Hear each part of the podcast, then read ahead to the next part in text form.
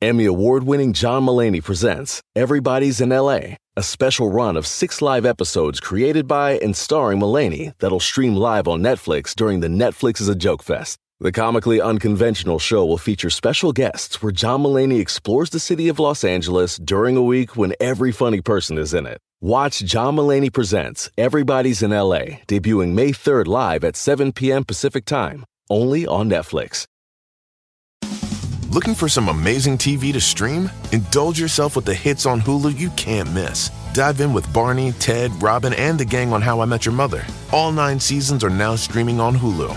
Then you can move to Modern Family, Schitt's Creek, and My Wife and Kids. We're talking every episode and every season of these shows. We're talking huge hits streaming on Hulu whenever you're in the mood. Now we're talking. There's no place to escape to. This is the last on the left. That's when the cannibalism started.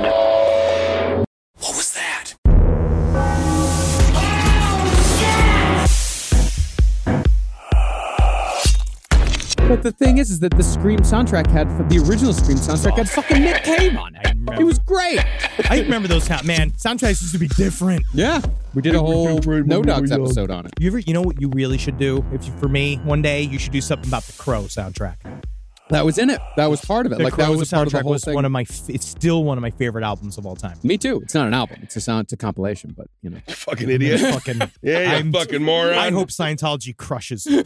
I hope they crush you. I hope they tear apart your personal life. I hope they tear apart your business life. it's Oh. no. fine. It's, they could. It's still just not going to make the Crow soundtrack an album. I'm I I'm interpolated. Do I have my pamphlet music?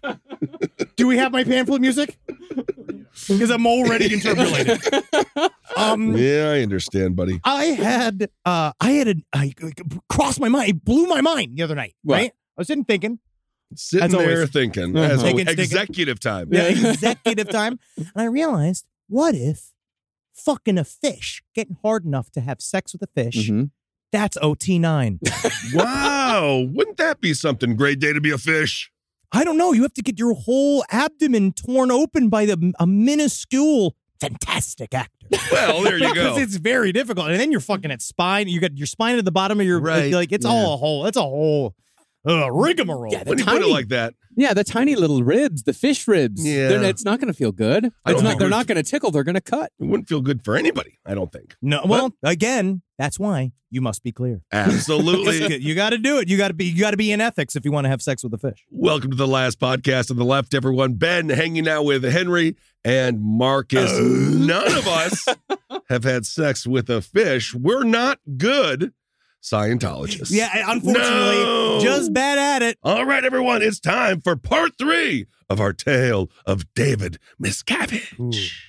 Now we've made a lot of hay out of David Miscavige's tiny hard body over the Mm. last couple of weeks. He looks like if a Chucky doll was in his tanning bed. we have, and there there is controversy with these episodes. The main controversy people have been sneaking into my DMs is Henry's impression of eh, David attack. Miscavige attacking. Is it a flying crossbody or is it a clothesline? I- we talked I about this believe last we night. had two different varying words It's when a- we discussed it. It's a flying crossbody. Okay, because it's full torso attack. It's ah because he wants to make sure that he hits you with his belly button, got you. but not okay, in a sexual way because he has no sexual feelings. perfect. Clears it all up. Yeah, no crossbody. It's not a Goldberg. It's more like it's not like a big shoulder tackle. Nope. It is crossbody. It's crossbody. It's a crossbody. It, it is attacking someone literally with your pubic bone. Perfect. well, perhaps all this attention on David Miscavige's tiny hard body is what's partly drawn the attention of a Scientology Twitter front called Hate Monitor, which, in a series of tweets over the last couple of weeks, have managed to make the three of us look both evil and super fucking radical. It's the coolest we've ever looked. they're using the images of when we did Red Rocks when we actually looked like people would have sex with us. Yeah, it was incredible. Um, So cool. And now we're getting calls. now we're getting phone calls. We're getting We're- a lot of phone we're calls from the getting- Church of Scientology. actual phone calls from we know for a fact that they are from the Church of Scientology. The uh, actual caller ID is Oh, the Church yeah. of Scientology. Oh, it's funny. They just put it on the ID. Yeah. I guess they have to for legal reasons. Yes. We'll, Maybe. we'll talk more and more because they are a church, still technically, according to the Yeah. eyes of the most sacred body in the United States of America, the IRS. Mm. Mm-hmm. Absolutely. And also, they, uh, the, yeah, so they're coming at us pretty hard. Uh-huh. But I find it interesting because we talked massive shit Mhm. about Mormonism for like 10 hours, Mm-hmm. was like 15 so much. hours, 13 hours, right? We never got a single call Nothing. No. for Mormonism. You know why? For Mormons, you know why? It's because they're confident. Yeah. Confident. And you know what I think? Uh, you know Mm-hmm. what? I might blame a little bit on Scientology and why Mormonism are chill. It's the lack of caffeine.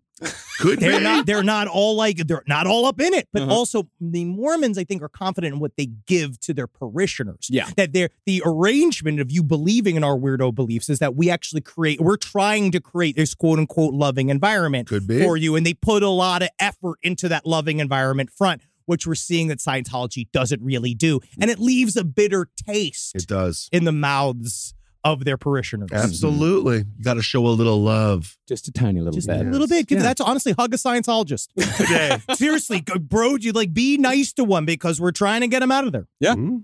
But the thing about David Miscavige's hard little body is that it takes a lot of work to stay little and hard. Oh, yeah, it is. Look at me. Does it? I'm little and soft. Okay. and it takes next to no work. That's true. But his physical form is only the base level of what makes David Miscavige tick. Oh yeah.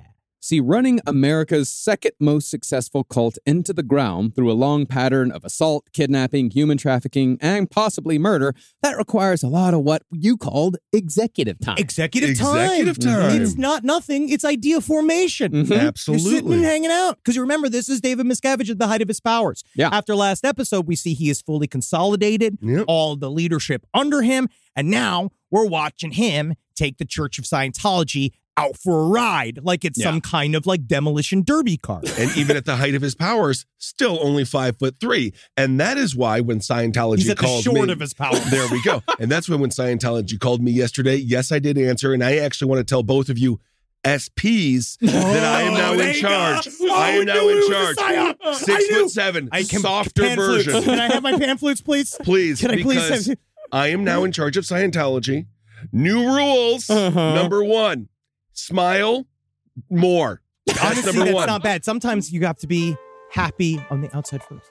Higher carbs. Mhm. And number three, Yes, that thank you. Mm-hmm. fish, we're going to deep fry it. Well, you, you want to just do a fi- you just want to do a fish fry, but honestly, I I'm think bringing the Catholic fish fry to Scientology. Okay. doing an international fish fry actually will do a lot more than the Church of Scientology. Wow, I can Mm-hmm. see your blood pressure going from 170 over 120 to 169 over 119. 169 is a funny number. yeah, it is. But as we'll see, assault, kidnapping, and human trafficking are all not only essential to Miscavige's executive time, but somewhat the point, because David Miscavige's version of Scientology doesn't really work without assault, kidnapping, and human trafficking. Because he has to keep you afraid to make you stay in hmm Yeah, that's a problem. because they don't have any benefits. Yeah. Right.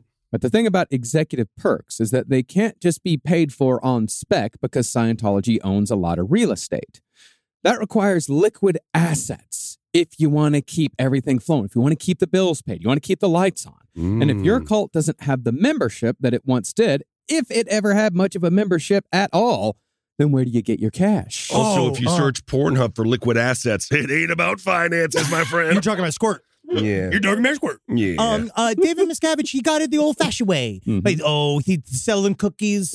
like, you know how how one makes money. You know, like I know how people make money. The uh, Yeah. widgets. Mm-hmm. I would never trust a man with a six pack to sell me cookies. mm-hmm. But also No. remember, like they they are getting when they do get their cash, they have to spend it. Yeah. Because as a church, they're not supposed to hold on to it. So uh, we're just gonna have to spend all this money. Mm-hmm. Mhm.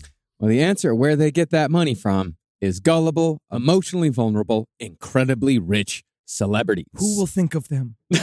I know. Well, to put it into perspective, the 10 richest Scientologists are worth conservatively, this is on the low end, about $9 billion.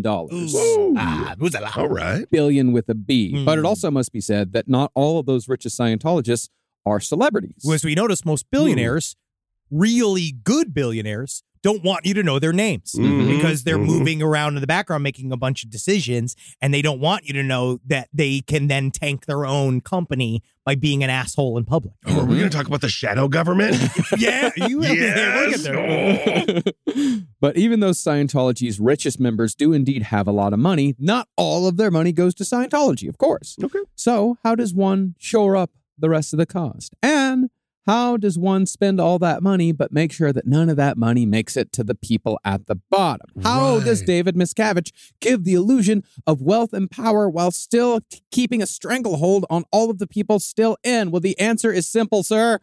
Slave labor. That's all you need. All you need is about at this point a couple of straggling 1000 Mm-hmm. Mhm. like people that you've made so Yeah. tired and hungry and scared that they'll Yes. just do whatever it is you tell them to do. Look at that. Perfect. And so today's conclusion will be all about David Miscavige's decadence, the torture he has employed in the past to satisfy his own twisted urges, as well as keep people in the church. And we're also going to cover the celebrities that Miscavige's regime has kept close to the vest for all these years. Mm. This, of course, includes a certain celebrity Oh. who had David Miscavige serve as the best man at his last failed wedding. Whoa. Number three by this reporter's count. dishing now? Oh. Wow. So, who could this celebrity, who's considered by some to be Scientology's top gun, possibly be? I don't know, Marcus. It's a good opinion. Yeah, please do Uh, tell. well, what we do know about this top gun is, I know now. is that he's come in and out of Scientology a few times over the years. But when he returned for the final time in the early 2000s, his physique inspired David Miscavige to quote unquote get ripped. David Oh Miscavige. man. I get ripped. That's what I do. I don't even bring a piece of paper around me. he loves the term ripped. He Mm-hmm. likes to get He's ripped. Mm-hmm. ripped. Mm-hmm. He is. He's solid as a pebble. Absolutely. And that's why he runs such a risky business. Interesting. Pretty good. It's a good pun. ooh, That's a what good is pun. that? You're I getting wonder into who it. we're talking Oh, about. we can't see him. Where are they? Hmm. I don't know. Now, Miscavige has always been a muscular little boy, a pebble, as you said. I absolutely fucking love that term. Yeah. But when a certain Top Gun returned with Mission Impossible 2 muscles, Miscavige started talking about getting ripped almost constantly. Great. I love when guys talk about that constantly. Mm-hmm. Mhm. Oh yeah, it shows that they're very secure. And ripped. And here's where we're going to get into the decadence of David Miscavige. We're going to put a pause on the Top Gun. You're going to have to wait to see who that Top Gun is. So w- as we are piecing these series together, I also want to make sure that our audience knows that like we're pulling as much information from about six or seven different sources. Many different there are uh, constant different like Scientologist blogs on the internet, former Scientologist blogs. Also, and we're trying to compile the life of David Miscavige. It's actually very difficult to do Yeah. because he is a very private and intense man. And the people he keeps really close to him, he either betrays or are also so in on it that no one really wants to talk about his inner life. So what we're doing here is really kind of pulling together what it is that we know Mhm. that he's done. Because like we talked about the consolidation of power, but the fact that now that he's completely fucking in charge and he has this like bunch of money and he's not working on tech, Right. what does he do with all that shit? Mm-hmm. Getting ripped. well, I mean, the people that we're bringing it from, I mean, Mike Ri- uh, Mike Rinder, excuse me, Mike Rinder, like like Rinder. like Spender, not like Grinder. Yep. Uh, Mike I know you Rinder. love your grinder. Oh yes. And a hoagie. It's such a fun word to say. Ah, It is grinder. yeah. Yeah, it's a fun thing to do too. Yeah. Ew, yeah. Yeah. You doing it? Uh, I've been on the dating apps a little bit. Wow. Yeah, I was on Big and Tender. Yeah, that was good. Yeah, and then I, and then I realized I was just ordering up to I was just ordering food. I love big and tender. Yeah. And I'm gonna find me a dog one of these days. Uh, well, Mike Rinder, uh, he is the one who actually has gi- has given us the most information, or has given the world the most information about David Miscavige's life, or at least until Mike Rinder left Scientology in like the mid to late 2000s. 2007. Yeah. We- what we're basically trying to do is coordinate, like triangulate a bunch of different sources to get whatever we can. Yeah. I just recently been reading Mark Headley's Blown for Good, uh, which is a great, I do love the title of it. It's very funny. Um, but Mark Headley is another, was a young dude who has another perspective. It's more just understanding that when you have so many people all saying the same exact, very similar stories about a man, you that, that is probably the truth. Mm-hmm. Yeah. Mhm. Mm-hmm.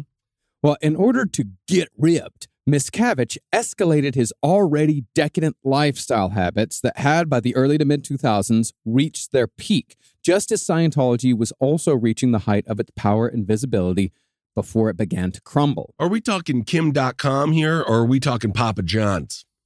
Kim.com. What's Kim.com? Oh, because you know Kim.com? No, He was no. an internet mogul. He ended up getting arrested and uh, I believe he's currently incarcerated. Wow. Fantastic documentary on him. Really? Well, let's just move on. Are you talking about the power of the Papa?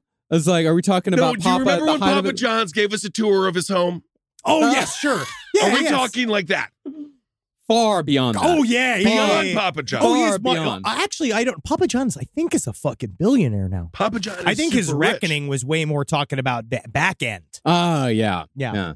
I don't know. I mean, it could be, but on the other hand, uh, Papa John also does not have an army of near slaves. don't know what I have. That's true. You don't know what I have. Like a day of reckoning's coming. I have a thousand pizza tears. They're coming to your studio. A thousand pizza tears going through your garbage.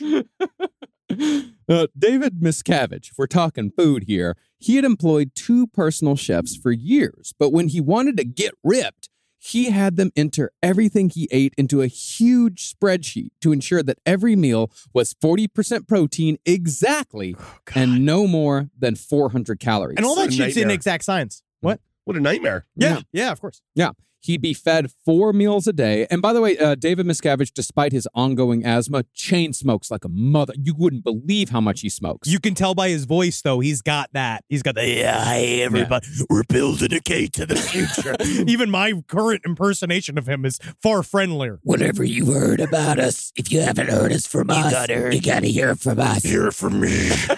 We're doing really Well, I mean, honestly, smoking makes for a great radio voice. Mm, it does. Yeah. Actually, my radio voice got much better after That's I what quit you- smoking. that's- I what do. you I believe say? it. Well, you hear because it, it depends on the radio voice. yeah, because well, I mine used to be so thick with mucus, and it's Yep. not quite so thick with mucus in all anymore. Not right. anymore. Not, Not anymore. anymore. but I love talking about it. well, he would also he'd eat four meals a day. He constantly smoked cigarettes, but dinner was a five course meal that was made specifically for his and his wife's blood type. Reportedly, Miscavige's favorites were mushroom risotto, clam linguine, and of course, the cruelest of meals, foie gras. Yes, it is. Mm. It is sad, and I, even I struggle with. A, I, I frog wa is delicious, but I think It must it's be the, so hard for you. It's the pain in it that is what's delicious. It's the Mhm. screaming of it. I can see him like having a little piece of frog gras, which is like s- it's half the size of his head. Yeah. Like just because he's all head, He is he's all head, and so, yeah, you hear him like that's a very David Miscavige meal. very much so. yeah, I could see it. Seafood would also be trucked in from Santa Monica to Gold Bay several times a week, and corn fed lamb would be flown in from New Zealand. He must have been terrified attached to those planes. Yeah, lucky lamb. David's missing wife, Shelley, would also make these extravagant delivery demands. Of course, this is before Shelley Miscavige went missing. 'cause Right. Shelley was, uh, it- I would say, from what I can tell, I may be wrong here. Correct me if I'm wrong. Right. But Shelley Miscavige also sounds like a monster. Complicated woman. well, truly, complicated woman. I know eats- she's missing. I what know do- it's all that, but it does seem like, from what I've read, that she joined in the in Well, the I mean, it torture would make sense. quite a some, bit. Someplace underneath makes a really good argument, which which is interesting because it's a part of the actual legal argument that, that David Miscavige is going through right now. Of like, can someone if you're raised in a religion, if you Mhm. know nothing but this religion, like from very very early age, and it forms your entire personality, what is consent to activities that you have been kind of fully indoctrinated into believing that this is what you're supposed to do? Mhm. You are Shelley Miscavige knows as the number two to the number one of Scientology and the history of quote unquote number 2s Mhm. and what happens to them within Scientology uh, was probably acting in a way to yeah probably maybe it, do- it gets inside of you Mhm. but you're also trying to go along to get along you're trying to not make bumps and you're trying to be the bride of David Miscavige Sure. who is just as cr- and like you don't, think want you to can't get man flushed down the toilet. because people did view her as some like she was scary, but then the other echelons of her were like the, the higher ups were like, well, Shelley was a again term complicated comes up a lot Mm-hmm. Mhm. because she was born raised. Now you're you're in the center of the hurricane. yeah. You know, like I don't know how you'd react. I don't know how you'd act. But then now, Mm-hmm. I'd whatever probably it go- is, I, I'd go missing for like 16 years. mean, that's what she, she got done to her yeah. you know but so i think that you know she's you're you're stepping on it's the pain rolling downhill Sure, sure, sure. Okay, I see. Well, That's the thing is that her and David together, their meals would be eh, they would cost anywhere between three and twenty thousand dollars per week. Jesus Oh, fucking wowzers. Christ. It's a lot. More would be spent, of course, if a certain Top Gun was in attendance at dinner. Well, they, I'm certain they didn't have goose. Ooh, no foie gras for him. no, not at all. They'd fly in ingredients from all over the world when Top Gun showed up because they wanted to make it extravagant. They wanted to make him sp- feel special. They have to show their biggest guy, hey, look at what we can accomplish. Look at what we can pull off. Seafood. Holy Oh. hell. Good seafood. Wow. uh, near the ocean. Holy Wow. Honestly, no. If it's going out to Gold Base, it's the middle of the fucking desert. It's taking Yeah. a three hour trip from Santa Monica. So it's like they are flying it in. They are doing the thing. They're shipping it's, it in, but it's three hours isn't extremely, bad. It's very extravagant. Sand trout. Can you imagine if there was fish in the desert? That's cow, that's cows. But once Miscavige was done with his fourth meal of the day, he'd retire to his private screening room where he'd watch his favorite movies. He loved Scarface, of course, because yeah. he's an asshole, and he loved The Godfather. We all do. Everyone loves The Godfather. sure. He was also known to sip on surprisingly moderately priced scotch. He liked Macallan, which is, you know, it's It's good. It's good, Well, but because it's, it's, it's good. it's moderately priced though. Yeah, to me, honestly, then you're fighting. I think, are we? How much are we paying for the scotch? Yeah, how much do you are have to pay for all it? the scotch at some level tastes kind of the same. Now Right. I'm drunk and I'm scotch drunk, which means I'm like making like world decisions in my head. Yeah. you know, I'm like looking out and being like, one day all this land will be mine. It's scotch is an ambitious drunk. It is. It is. Yeah. Well, Yeah. it's a cruel. You get inside, gets inside of you. You become president for a night alone in a room. Yeah, absolutely. But yeah, McAllen, it's a good, it's still top shelf. Oh, yeah, yeah, yeah, It's good stuff. Oh, It's I would good just, stuff. I would just, i- i- considering his extravagant habits, I would expect him to drink something much more The expensive. Glenn Livet. That's the same. Yep, same Well, stuff. it's- Um, Johnny Walker Blue every night, perhaps. Yeah, okay. I'm not a I'm not a blue guy. It's very expensive. Yeah. Yeah, I tried Yeah. to shoot it one time in You don't- celebration and almost threw up. Yeah, that's how we are supposed to do No, it. you're supposed to sip it. Yeah. It's real smoky. Yeah, it's real smoky. Oh, Well, that's what the reason why I kind of b- bring it up is that his stereo system is incredible. He'd sit there and listen on a hundred and fifty thousand dollar stereo system, just listening to Michael Jackson all You're day, innocent, all Michael. You're innocent, Michael. Every time he's just listening again, just loving it. Just Yeah. like Dan moonwalking alone in his sad, like empty giant mansion. night. so Mhm. he listened well drunk on McAllen to Man in the Mirror while watching Scarface unironically. Yeah. all this unironically. Wow, Yeah. Mm-hmm. It, it informs you. sad. Now, as far as Miscavige's dapper look goes, his clothes were all tailored by the same guy who does Will Smith's and a certain Top Gun's wardrobe. Oh, And those clothes were kept for David's perusal in a room that was only for David's tiny suits. You can fit a lot more. You can fit I a lot want of this. suits in that room. This is one of More those things. I- suits. I'm Yeah. starting to get jealous because I love my own tiny suit room. Because Yeah. that's fun to do. You go in, you're like, these are my suits. Like, just so excited, be like, and there's one suit, there's my blue one, there's my gray one, there's my brown one. And, Like, I just like, I just try them on all the time. We can't- isn't he always in the same color suit?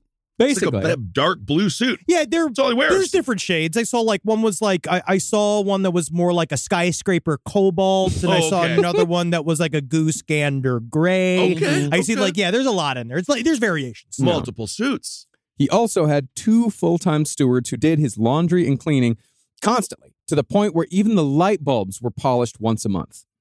You're This gonna is want the- clean light bulbs. Mark Headley talks about a story. It's just all of this like it's inanity to prove of its. It's like it's inanity for its its own inanity, right? Mhm. Like What's you this are inanity word. inanity. Inanity. well, it's the idea of like kind of it's busy work that a Yeah. bunch of people are just doing all the time because Right. It's pointless. sh- it's pointless shit that kind of drives you a little crazy. The, the whole Right. point is, so, and, and it's demeaning. It's deeply like Mark Headley talks about how, like, when he first met David Miscavige, it happened on accident. He was a kid. David Miscavige made a s- like a surprise visit to their org, like him and his two dudes, and he accidentally ran into him outside. He saw David Miscavige. He was like, and the first thing he said, he was like this minuscule yelling man with two men flanking him. And he Right. was talking to somebody, be like, I'll see you at Gold Base. Like he did something weird shit. And then he said hello to David Miscavige, who like regarded him. He walked up to his new auditing coach that was like, Oh, you know, like, he said- and he's just like, Yeah, actually, uh, I think the COB's here, or like, wh- wh- however they called him at the time. It was- COB, chairman of the board. Yeah, they called him COB. Oh, And, okay. like, they, like I think Carrot top. they pulled him into yes, Yes. B O R E D. That's from Norm Macdonald. Yeah.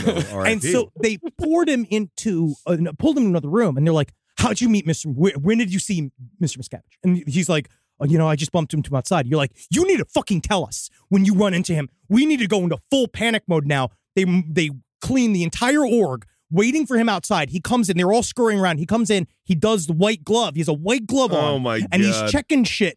And he's like, he's just like, this place is filthy because they found dust behind a trash can and they made him redo the whole thing. They had to stay there all night. Was he a part of the fucking restaurant? And this is young. this is when he's young. But the idea is it's it's that weird thing of like it's that it's about absolute control. He really should have just been an inspector for restaurants. Yeah. That would Uh, Yeah, have yeah. been a perfect job for him. Unfortunately, he doesn't take bribes, so it'd be very difficult for him in that business. yeah, it's going to be a lot of C's around New York City. But when it came time to leave, Uh, yeah. yeah, Couple of D's too. Couple of double D's. I haven't jerked off in a month.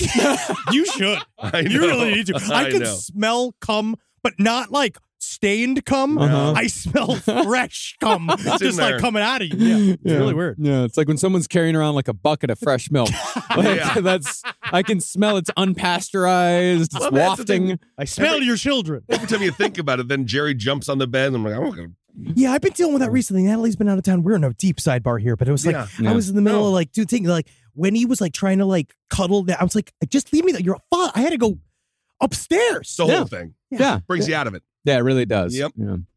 Well, when it came Sorry, Georgie. Georgie's in the room. I'm George- sorry. You should. Jordan, you know, she's fine. That's why I'm not mentioning it because my little girl's right here. Yeah, she's Yes. just like Yeah. Things I've seen. the things I've seen them do.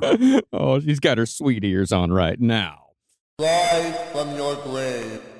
stamps.com has postage rates you literally can't find anywhere else, like up to 84% off USPS and UPS. It used to cost five barrels of wine to send one single mayor from one county to another. Can you even believe this? For 25 years, stamps.com has been indispensable for over 1 million businesses. And if you sell products online, I know I do because my words are products. Stamps.com seamlessly connects with every major marketplace and shopping cart. Use stamps.com to print postage wherever you do business. All you need is a computer and a printer, and they even send you a free scale, but they don't send you a mailman because now you're the mailman. And guess what? I can be as drunk as I want when I deliver the mail. Set your business up for success when you started with stamps.com today. Sign up with promo code LEFT for a special offer that includes a four week trial, plus free postage and a free digital scale. No long term commitments or contracts. Just go to stamps.com, click the microphone at the top of the page, and enter code LEFT. My sister is the best gift giver I've ever met of any person. It's Jackie Zabrowski. She shops all year thinking about her family and friends and puts little things aside for their birthdays and Christmases. I have no idea how she does it. I don't know how she do it, but guess what? She always wins Mother's Day, but not this year. I'm coming back. Ready to win Mother's Day and cement your reputation as the best gift giver in the family? I'm taking the crown. All right, give the moms in your life an Aura digital picture frame preloaded with decades of family photos. I mean this. We have the Aura frame up in my home. We absolutely love it. I can put photos on it very, very easily through the app. It's fun to do. And the memories keep cycling, and I get emotional. And we filled it with pictures of Carmi and Wendy. And that is not sad. That is celebratory. So you should try it. It's honestly a really good product. Right now, Aura has a great deal for Mother's Day. Listeners can save on the perfect gift by visiting auraframes.com to get $30 off plus free shipping on their best selling frame. That's A U R A frames.com. Use code LEFT at checkout to save. Terms and conditions apply. This podcast is brought to you by Squarespace. Finding work life balance can be tough, but Squarespace gives you the tools to reach your goals and have time to celebrate. Squarespace is the all in one website platform for entrepreneurs to stand out and succeed online. With the new guided design system, Squarespace Blueprint, you can select from curated layout and styling options to create a personalized website optimized for every device. Get your website discovered fast with integrated, optimized SEO tools. Plus, make checkout easy for customers with easy to use payment tools. And with Squarespace AI, you can explain what your site is about, choose your tone, enter what you need, and get auto generated text. And that helps you save time. I know I'm sitting on about two literal wheelbarrows filled with horse picks. Now, part of the issue has been is a lot of these pictures are getting stopped at customs because some of them do depict various world leaders in horse-like circumstances that seems to be pinging a lot of these custom agents accounts. Now, so what I've done to do is like so while I'm trying to work on hand smuggling these horse picks over various country borders, I then also have time because Squarespace is doing all the other ad work for me to go and work on my killdozer at home. So thank you, Squarespace, for allowing me to diversify in the best way possible for this country. Head to squarespace.com for a free trial when you're ready to launch. Go to squarespace.com slash left to save 10% off your first purchase of a website or domain. Well, when it came time to leave Gold Base, David would hop on his private jet, which cost $30,000 per trip. Whoa. In tow was a personal chiropractor to align his little back and a personal hairdresser who kept his hard as nails quaff high and square at all times. Good. He- He's got some kind of, uh, he must have some kind of hair implants too. It's real thick. You got a Yeah. real strong front. Yeah. Right. Additionally, Miscavige would also bring photography equipment and a staff to take photos everywhere he went. And then he'd take those photos, bring them back to Gold Base, and show them off to all of the executives and the Sea Org members who were, for all intents and purposes, captives at Gold Base. How exciting. So he just showed other people pictures of His himself headshots, on yep. a plane. Oh, Yeah. yeah. Really cool. Mm-hmm. Mhm. Now, speaking of Sea Org, even though it was once a position of honor in Scientology, they now seem to be and have been for many decades little more than slaves. because they were supposed to be the priest class. Yeah. Right. And then what they did was, in a weird way, it feels like a, a truly abusive relationship where it's like, oh, you love me so much. I'm going to fucking stick your head in the ground. I'm going to just fucking mash your head. I'm going to Yeah. destroy you. Right. Because, because you love me so much. Mhm. They are the entry point, Sea Org, in which Scientology becomes a serious cult of belief and subjugation. That's when it goes beyond a money making scheme designed to build clueless and desperate actors. That's just American. Yeah. That's just called Hollywood. Yeah. Now, at Gold Base, where Sea Org members are arguably treated the worst, they're made to eat in a meat and potatoes mess hall with a meager salad bar, unless you're being punished, of course. If you're being punished, rice and boiled beans. They Yeah, just got a think- pot. So remember, so that's what they ate. That's what you after eating frog raw, a night of eating twenty thousand dollars worth of frog raw. Yeah. this is what they eat. Next door, the people who are doing the actual work are eating rice and boiled beans. What are we talking when we say salad bar here? Are we talking Wendy's salad bar that got buddy. some chips and some nacho no, cheese? No, there are barely any fixins. Yeah, I'm thinking like Yeah. I'm thinking I like love a good salad think bar. shitty Pizza Hut salad bar 1993. Unless Oh, but they're that's doing good. things different because so much information has leaked. Yeah. Because Rinder just talks about like b- part of being on Sea Org is being hungry. Yeah. And the pride of being hungry. Yes. Because what that meant was that you're working too hard and you don't like you're wor- you're you're you're really digging in. It's the grind, you know. It's the same thing of people now that will, you know, just regular ass people will be like, "Oh, fucking work ten hours today, bro. Like I'm grinding, I'm making it happen, I'm doing it." It's that s- very sick, Well, like that's- Mm-hmm. that type of of- addicted to it mentality. That seems similar to Um Shinrikyo, the way Very that they true. kept them Yeah. very, very, I mean, they all do. very Yeah. hungry. Oh yeah, hungry is a, that that is a, a key word for all cults. All cults are always hungry. You never see a chubby th- name a chubby cult. Uh, Oh, wow. blubbers. There's there's the blubber boys. and then Yeah, there's yeah, the, the uh, Blubber yeah. Boys. Oh, I the, mean, the Gertrude. I will gang. say anybody who's in charge of Big Dairy, right? They gotta be biggins, And right? that's a cult. That's yeah, oh sure. Look at me, Yeah. I'm stuck. Absolutely. I need to reach out. My cholesterol big too. It's I too need big. to reach out. Your cholesterol is too. I need to big. get a fucking a deprogrammer for cheese. well, the cost of each Sea Org meal, each person, they spend about 75 cents per person uh, per meal on Gold Base when it came to Sea Org members. That's about half of what the state of California spends on prisoners per meal. Wow. Yeah, prisoners get about three bucks, three fifty. Well, it's a great day to be a prisoner in California. this is awesome. Mm-hmm. Well, on average, Sea Org members are quote unquote paid fifty dollars a week, and that's only if they don't incur any fines for various withholds, overts, or general goofery. Yeah, definitely not General Goofery. You get Mm. bumped for that. Mhm. Oh, absolutely. And you don't want to meet Sergeant Fuckface. You really don't. because that Because is- your throat, your soft palate's gonna be a mess. Oh yeah, General Goofery, come here. Uh, if you get that sort of punishment, you can get bumped down to as low as $13 a week. And that's if you're not actively racking up debt to Scientology. Well, the thing is, you Jesus. are racking up debt to Scientology no matter what, because if you want to bail on your billion dollar contract, one of the things they do, part of the ways they keep you in, is that then they send you a bill Mhm. for all of the free auditing that you got. And they say, oh, you signed up for this and these various contracts that we made you do while you were half asleep. We kind of semi forced you to do. Some of you are into this maybe at the beginning, but we kind of made you do this and you agreed to this. So they are charting it because they're giving you this is where they get their tax exempt status to this day and why they do it. It's because they house and feed these people. But due to the lack of regulation on looking at like how a church spends its money, they can do it as the the tiniest amount, at the very little, and then just say, "Oh, it's because they choose to live a monastic existence," Mm-hmm. instead of saying we're trying to create a free workforce. yes. Billion year contract.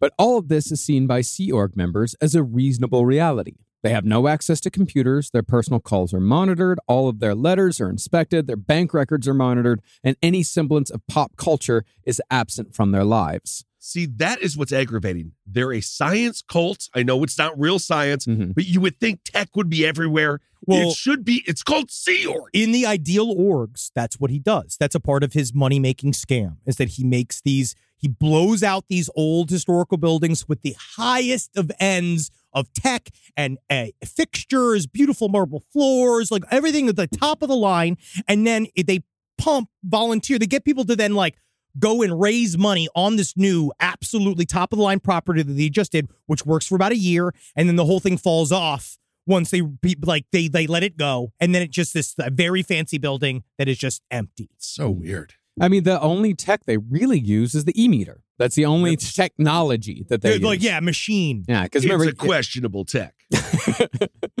but okay, but to the point of pop culture Yes. being absent from their lives completely. When South Park did its groundbreaking Scientology episode, Trapped in the Closet, that probably did more damage to Scientology than anything before or since. It really cannot be overstated how devastating that episode was. Well, because David Miscavige is now living in a world where all of your deepest secrets, all of your hidden material that allowed, like, because that really was, I think, the power they had over people was just like when you come into this this very sacred environment. If you come into this place, right, what you will see, what you will get, no one else gets. David, it sounds like you have mesothelioma. yeah, Mesothelioma. yeah, I think you have early I onset physically mesothelioma. can't get that because that means I brought that in. Okay. All right, and I'm clear. but he's like, he brings people, and you want to be like entranced by the secret teachings. Yeah. But now they're all out in the open. Everything's So- out in the so- open. So now David Miscavige is kind of like that. That power is gone, which is why then the punishment comes in. Yeah. I mean, and that's the thing is that like that was the point that you brought up uh, when we were on the phone a couple of days ago talking about this is that like all of a sudden Scientology, you have any 13 year old in America that can say Scientology's fucking stupid. Yeah, and it's a, they, it's Sci- South Park tr- like educated a group of thirteen year olds. Yeah. that Scientology was a cult and it worked. Yeah, You I guys mean that's do a, that- the overall plot to the show. I mean, it's very much of its time. You know, it's it's R. Kelly, it's Tom Cruise, it's John Travolta, and all that. But the masterstroke of this episode was laying out the entire Xenu mythology, the basis of Scientological belief, into a minute and a half long animated sequence with the words, "This is what Scientologists actually believe." Overlaid on top. They Mi- fucking they destroyed Yeah. the church in a minute and a half. And you cut guys, to uh, Mike Rinder doing his PR thing after when the F- Xeno thing first dropped and him being like, that's patently ridiculous. Like the way he attacks it in that way, it also shows they they they are they they stick into a point of view and they just hold it, that fringe point of view as hard Right. as possible to keep him inside. Do you guys talk on the phone when you're in bed? You're just like, oh, Henry. Well, yeah, I'm curling the phone cord. I don't know You if hang Ghost. up. No, I don't even think Ghostface would even want to kill me. I don't think Ghostface would kill me. What is your favorite scary movie if he I'm asked never you? gonna scream Whoa! again because I screamed earlier today. I love Demi Lovato. But even though David Miscavige was incredibly incensed about the South Park takedown, especially when the episode ended with Stan saying, I'm not scared of you, sue me, the people in Sea Org would not have understood it even if they had seen it. Depending Hmm. on if they were born into Scientology, they would have no concept what South Park was. They wouldn't know why any of it was funny. Hmm. They wouldn't know why people even watched You're it. just talking about like you're my parents. Yeah, that's yeah, true. at the time. What is this shit? well, I mean, none of the references like R. Kelly's trapped in the closet. You remember that? Oh, I've yeah, got the yeah, gun. yeah, yeah. Or the rumors about Travolta and Cruz's sexuality. None of that would have made any sense. or it's it's more like it's not allowed to make sense. Yeah. I mean, You the- know? I mean, all they would do if they watched it, they would find it confusing and terrifying. They Right. would see it as an obvious offensive against Scientology from the outside world. Hell, they might even It look was. it is. Yeah, it it's absolutely deeply is. suppressive. at. Yeah, I mean, they might even looked at Zeno, Xenu laughing and been scared by that because Oh, Xenu yes. is a terrifying character. Oh, like, oh, that's what Xenu looks like. You're like, oh shit. But then but then also like there probably is a little bit of that sacred thing of like I've been told that this is sacred Yeah, information, that this is deeply, deeply secret, that people would go insane if they Mhm. heard this information. And they do go insane. hmm Getting mad at Scientology. They go like, What are you what? But Yeah. it's like that's what holds you in but keeps other people out. hmm But to the point of David Miscavige's anger, one of the key differences between L. Ron Hubbard's Scientology and David Miscavige's Scientology is that under LRH, Scientology was all about the tech when it came to the ego stroke. Mm-hmm. LRH got off on people loving and praising his ideas and methods, and he was so in love with psychological manipulation that he set off multiple time bombs within Scientology, like the 21 year return, Mm-hmm. that were designed to fuck with people decades after his death. he really fucked himself everybody over Yeah. by creating no Yeah. designated line right he and he knew it He knew it. he knew it He because knew well, it. technically a lot of people fight th- about like what he wanted because like there's the story that he wanted it to be run by a council Mhm. that he felt that no one person could ever bear the the actual responsibility Oh, yeah. of guiding Scientology into the future but unlike LRH Mhm. I mean, because it- shoulders so narrow, shoulders so narrow, Yeah. you'd think they were broad. You know what I mean? Like he just Yeah. was. He's he's he's perfect. Mang- eh, eh, yeah, if Miscavige is a pebble, uh, Hubbard, that's a mango. He's a mango. Oh. He is a- wow, he is a mango. That's great. A good I'm a old- mango. You well, are I'm a like I'm a, I, mango. I consider myself an avocado. you probably want to eat more mangoes with your blood pressure. Probably be good for you. Where are my pamphlets? Honestly, because we yeah, last time we I gotta get these, gotta get these cooked up. It's great. You feeling good now? I feel No. much better. I actually I'm honestly feel better. deeply agitated. Yep. Mhm. You wanted a council, huh? A council. He wanted a big council. Well, no way nine people could be wrong. Yeah, no way. I feel blessed. Thank you, Fernando. Fantastic. And you're an avocado. oh, you're a mango. Oh, thank God. Hey, That's the thing. Hubbard loved the manipulation. He loved the tech. He loved people telling him how smart he was Yes. for pulling for coming up with all of this shit. Miscavige, however, he's more of a sociopathic corporate CEO. Hmm. He's very, very shallow. He thrives on fear, submission, and the blind accumulation of wealth. To that end, he completely restructured Scientology to specifically feed those needs. he Hmm. is literally the only him and TC.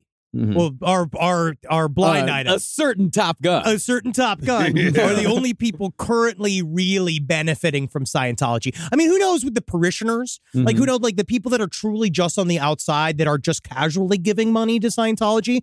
I don't know what their lives are like because we talk about how like the up to class five. Like the, some of the stuff is just kind of relaxation techniques and straight up acting exercises. Mhm. Most of the stuff is kind of like innocuous. You can kind of see how it like it might help you with communication Sure. or like with the, that whatever like that kind of garbage. It's Yeah. not until you join the Sea Org that the crimes really start. This is one of those stories where we talked about I think last time about how the crimes of the cult really fall on its most beloved members Mhm. versus the other ones where it's the fringe gets fucked and the center is what benefits. This Yeah. one, it's only one person benefits, and it's Yeah. David Miscavige. It's like how we are with our friend groups. The closer friends we are, the worse it gets.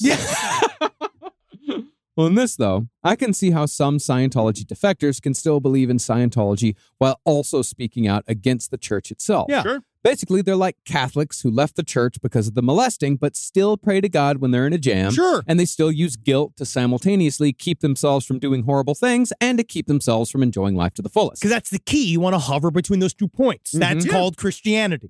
And, I mean, you can take some of the positive tenets of anything Yeah. and apply it to a secular life. Of Yeah. course, that's You know? the idea. Yeah. That's like, and then community, the Yeah. concept of Right. community. Of course. But in Scientology, of course, That's how you become a squirrel. That's what a squirrel is. Uh-oh. That's somebody Who's who's- stealing tech. Yes, someone who has taken the ideas of Scientology and is practicing them outside of the church. And that, of course, can bring the ire of the squirrel busters. Oh yeah, Yes, I've been trying to indeed. audit my blood pressure down, but all I end up doing is masturbating.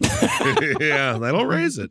But when it comes to Scientology being mainly about David Miscavige for the last few decades, his birthday is probably the best example. because I think that's a new holiday now because they have like five big holidays. One's LRH birthday, and they have like another. I forget the other one's like the beginning of OT8, and I guess it's one of his. Is, is that one of the big Oh, holidays? it's definitely a big holiday. And they're they're big Arbor Day uh, people. Love Arbor. Big Arbor Day people. Yeah. Well, every year, Scientologists celebrate David Miscavige's birth by giving cash contributions that go towards birthday presents for little Davy. Wow. Over- Great. Over the years, he's received such expensive gifts as tailored suits, designer leather jackets, nice cameras, diving equipment, Italian shoes, and a handmade titanium bicycle. I Oh. cool. would love to see this rich fucking bitch just open up the present. Yeah, I would have a suit. yeah, I would have a Put it in my suit, bro. Yeah, yeah, Nice. Oh, tan suit. You trying to get me sued? get out of here. But those are only the appetizers for the big gifts presented by the various orgs. One year, the Flag Service org in Clearwater all pitched in and bought David a $70,000 motorcycle. Money well spent. Nice. And another division set him up with a BMW. Cool. But Miscavige also ends up with more presence because in a classic corporate move, and this is actually very important to David Miscavige holding on to power for as long as he has, he created so many different orgs within orgs that nobody is able to hold enough power to challenge him for the top spot. it's a great way to do it. It's it is been it is so complicated and uh, and it, you can see why you get obsessed researching Scientology. I am. I'm up to my fucking receding hairline in it. God, right? Like, God, God save Tony Ortega. I mean, he really just like the idea of keeping it up to date, but it is very difficult to really parse down what is the day to day of current Scientology and what's going on in there because of this like spider web construction that David Miscavige has set up. Mhm. Absolutely. If you see the power chart flow, have you ever seen that power flow? No. Of like how, it's fu- it's just again the the word inanity keeps coming up. It's just red tape. It's made just to make sure you know you'll never get your word all the way up to David Miscavige. But perhaps Miscavige's greatest crime when it comes to sullying the legacy of LRH Oh. was when he replaced Hubbard's adorable corgis Yes. with the lowly beagle. Oh fuck! Now we're why gonna do get you blown up. We're gonna get Jerry's blown a up beagle even chihuahua. harder. I love beagles. They keep your house free of rodents. Do you understand that the Beagle Brigade's gonna fucking be right behind I the love beagles. goddamn Uh, Scientologists yeah, I in mean, front of our homes? Yeah, the Beagle Brigade is fine. Well, we'll just have to fucking come back with the Corgi Clan. Oh yeah, that's a good idea, Marcus. Oh, yeah, a great. corgi clan. Corgi Clan with a C, my friend. With a C. Thank you for Uh-huh. Like the Foot Clan, but for corgis, the Corgi That's Clan. just We as hear bad it. as what we were thinking earlier. We here at the Crazy Corgi Clan, we absolutely Uh-huh. love a short-legged animal, and anything with anything beyond a five-inch leg needs to be genocided. corgi butts drive me nuts. I don't like the corgi community. I think that they sexualize their dogs. Oh my God, guys! I just I'm so I feel like I'm a we're beagle gonna, boy. We're gonna like jump past being sued by the Church of Scientology and just get sued by by dogs. we're just gonna get sued by uh, the Beagle World, Beagle magazines. Beagles are fine. They're just, you know. Uh, if great. I'm if I'm on a boat, what do I want to see? Do I want to see corgis or do I want to see beagles I see. run I want around? to see a woman with big breasts in a There we go. bikini. Fantastic. I want to see. I want to look and see a margarita in my hand. And I want Yeah. to see. I want to have a fresh brat in the other. I mean, yes, are corgis a less are they a less uh, practical animal to have on a boat because they're so low and you can trip over them and go overboard much easier? I don't Absolutely. think dogs should be on boats. I don't think dogs like boats. No, I don't think. I think they're terrified on a boat. I know some people are like my dog loved the boat. It's because you raised them on the boat. Now On the it's, boat. it loves you. It's a boat dog. I also I just want a margarita and a fucking brat, bratwurst yeah, right brat, now. yeah. Wow, what a nice day that would be. That really would be a nice day. I'm, I'm gonna plan it. I'm gonna do it Sunday. All right, let's, let's do do it. Well, Miss Cavage had, amongst a veritable pack of dogs, five beagles that all had blue vests custom made, and each one featured four stripes on the shoulder epaulets. They That's had cute. epaulets, they had everything. It was very cute. I would will admit, it's a cute costume. Yeah. That meant that the Beagles, though, were technically Sea Org captains. and as such, everyone had to treat them as Sea Org captains and salute them when they walked by. This was, of course, yet another tactic David Miscavige used to keep Sea Org members in their place, Jeez. telling them basically, even the highest ranking among you are at best equal to my fucking dogs. Seriously. And Wow. again, with like he says, again, the way they flip it is that like, oh, what like a funny, cute thing, like it's a human interest thing. But every single thing that David Miscavige does is deadly serious. Yeah. There's Right. not a sense of irony about the man. Like, and if you look at footage that people have of him now, like those fake Scientology videos where you see him like smiling and ha- like j- looking like he hangs out Mm-hmm. with people inside of the org and shit, being like, absolutely not. That man's very, very dangerous. You tell me you don't like a fucking beagle, bro. No, I like a beagle. I'm just at a beagle. saying. I have no. Pr- again, I have- don't have a hair in this fight. I mean, I, I like a beagle. I'm just saying, I got a corgi or I got a little corgi mix, and I like corgis better. Beagles can run up to 20 miles fucking per hour. Yeah, you fucking put that beagle up against my Georgie. Georgie can run 20 miles an hour, I guarantee you. I don't- I've seen this dog run. Yeah. Oh, good. All right. Well, in addition, Miscavige also had a Dalmatian pit bull mix called Buster, who was known to attack staff members and once sent an elderly woman to the hospital. Oh. Now, while Sea Org members were putting up with being compared to dogs and being attacked by dogs, they were also being beaten on the regular by Scientology executives, and the beatings were beginning to get progressively worse starting in the late 90s. That's because shit was rolling downhill following the death of Lisa McPherson. Remember, that's what we talked about at the end of the last episode. That was their exorcism gone wrong. Yes. Basically. And after that, David Miscavige's punishments involving Scientology executives were getting more violent, more humiliating, and more bizarre in the dusty old bones full of green dust tradition. It really is true, and the fact that like, because now they're like heavily bleeding Mm-hmm. after the Lisa McPherson thing. That was like really the first time that something from the outside world really came in and touched Yeah. David Miscavige, and Right. he did not like that, which is why they still so angrily and hungrily go after anybody. Well, and they still are doing. We're experiencing too. People experience this all the time because of because of the Lisa McPherson thing and where it's g- going to to now. Like Mhm. this is the whole like third age Yeah. of Scientology. A- and, this is you know and it's important to say that like these uh punishments the worst punishments in scientology go towards executives Oh, these yeah. are people at the very very top the people that are in david miscavige's i- immediate orbit again, Shelly Miscavige, all these people, anybody who got close to him was this close. The more you got promoted, the more in danger you were within Mm-hmm. the organization.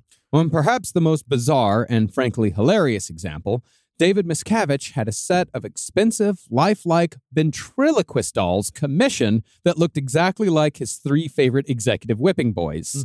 He would bring him into these meetings and then Mm-hmm. he'd be like, okay, everybody, let's just see what Mike has to say.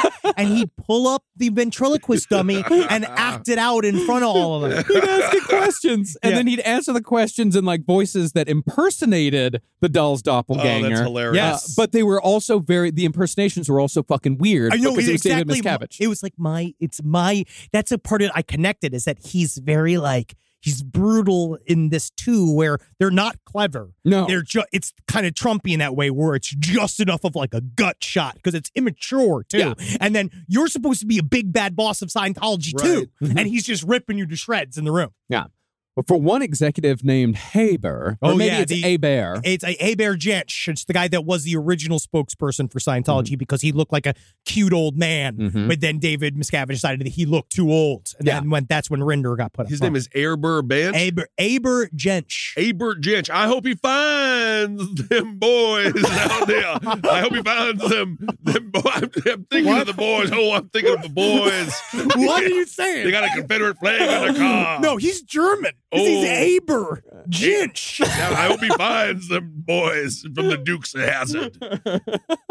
That's what I was thinking of. Man, whatever gets it out. Hey, whatever, whatever, man. Well, for this guy, David Miscavige would get a little meta. He'd do a howdy doody voice uh, that always answered with childish statements because. dummy. I'm a big stupid dummy.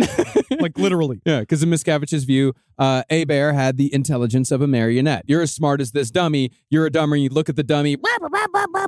It's like, why are you friends with me then? if he he hates all of his friends. He has no friends. Yeah. Only only one specific incredible cocktail artist. Oh, interesting. Well, for another executive named Guillaume Le Savre, Miscavige would do an over the top French accent, and almost every sentence that he spoke would mention how much Le Savre loved cheese. Uh, yeah, oh yeah, man, like, "Eh, I'm a cheese loving motherfucker. I am a stupid cocksucker. Man, because I love he, this. because and he loved his favorite word was cocksucker. right. But when it came time to impersonate Mike Render, Miscavige would speak like a real slow talking Morris because oh my God. he did him Miscavige. Holden McNeely. Oh he would literally go like, "Oh, "Hi, I'm Mike, and I'm always slow to react because Oh my God. I'm out ethics and I pull it in, don't I?" I And the whole hate time, him. like, imagine there's like the clattering of the ventriloquist dummy mouth. Like, Right. wow. in fact, Miscavige once described Render in front of a large group of high ranking Scientologists as being the spawn of an R worded sloth's DNA. Whoa, Oh, hey, no, whoa, whoa. Oh, whoa. These these are worded sloths need to be able to reproduce. Absolutely. Uh, but remember, this is how we're the way we're talking about this is the ramp up, Yeah. right? Because as after Lisa Mc- McPherson happened, this is when things started getting more and more cray, Yeah. Because obviously he's been slapping and beating people and crossbodying people this whole Been doing time, it forever, yeah. but now it's really starting to get fucking weird. mm-hmm. yeah, you got the blood on the hands. Hey, did you know Fast Growing Trees is the biggest online nursery in the U.S. with more than 10,000 different kinds of plants and over 2 million happy customers in the U.S.? They have everything you could possibly want, like fruit trees, palm trees, evergreens, houseplants, and so much more. Whatever you're interested in, they have it for you. Find the perfect fit for your climate and space. That's one of my favorite things about it. Fast Growing Trees makes it easy to order online, and your plants are shipped directly to your door in one to two days. And along with their 30 day Alive and Thrive guarantee, they offer free plant consultation forever. Now, personally, I'm in the middle of re landscaping my yard. I like to do it myself because I called up a landscaper to see how much it cost, and it was absolutely insane. Plus, I love dirt. I love getting my hands in the dirt and I love planting things myself. And fast growing trees has given me some wonderful plants that I can use. Like I got this uh, Texas sage, it's purple. I've dug up a whole bunch of horrible bushes and shrubs up in front of my window and in front of my house and put some purple Texas sage up there and it's going to thrive and it's going to look real good. And I didn't even have to go to a nursery to buy it. It came to my house. Now, this spring, they have the best deals online, up to half off on select plants and other deals. And listeners to our show get an additional 15% off their first purchase when using the code LEFT at checkout. That's an additional 15% off at fastgrowingtrees.com using the code LEFT at checkout. Fastgrowingtrees.com, code LEFT. Offers valid for a limited time. Terms and conditions may apply. When Rinder's further humiliation, Miscavige tapped a gold base electrician to install four foot lengths of copper wire into the ground in front of a conference room. This, he said, would prevent Rinder's body thetans from jumping off and landing on Miscavige. So this, Perfect. it's the Scientological equivalent of bullying someone for having cooties. Well, this is what they. This Wow. is why he's punishing the executive staff, right? He's punishing the executive staff because they're not doing right. The Yeah. reason why Scientology is getting all this heat is because you guys are all fucking up. Yeah. It's not because we're a corrupt organization. It's because you guys are all fucking up, and you are keeping. Now it's splashing onto me. when it came to everyone else, though, Miscavige's favorite blanket insult was pie face. Yeah, because Or- people would fall asleep. Yeah. Or in some cases, according to Mike Rinder, you motherfucking pie faced piece of dog shit. Mm. Whoa. Someone was pie faced in Miscavige's world when they stared at him in silence and terror when he asked a question with no possible right answer, 'Cause which he everyone- did quite often. Oh yeah, this idea because he we give you a bunch of questions and then everything could be wrong. Everything would be wrong. Whatever Yeah. you said was wrong. Pie faced was a face with no expression. So, to drive his point home, he started bringing white paper plates and magic markers to meetings. And using his kindergarten arts and crafts skills, David would draw approximations of smiley faces on the plates, but he'd use a straight line instead of a grin for the mouth. It's 'Cause an it- emoji. yeah, it blank, the- yeah. blank expression. You can't It's- see it, but Yeah, it's an emoji. It sounds like at any time he might try to buy Twitter. I'm surprised he hasn't yes. tried to do it yet. Oh. Take him down a peg. That's right. Mhm. He would then pass these little makeshift masks around and make every executive hold the plates in front of their faces while he spoke, because in his words, he'd rather look at those pie faces instead of their actual pie faces. Well, now who wouldn't want to look at a pie face anyway? If I someone mean- actually had pie for face. Yeah, that would be very interesting That'd and be also distressing. I feel like I'd cry. I feel Mhm. if I saw a man with Yeah. actual pie for a head, at first I would be like, Yeah. I'd be kinda like, oh, cool. But then the other part of me like, what else is real?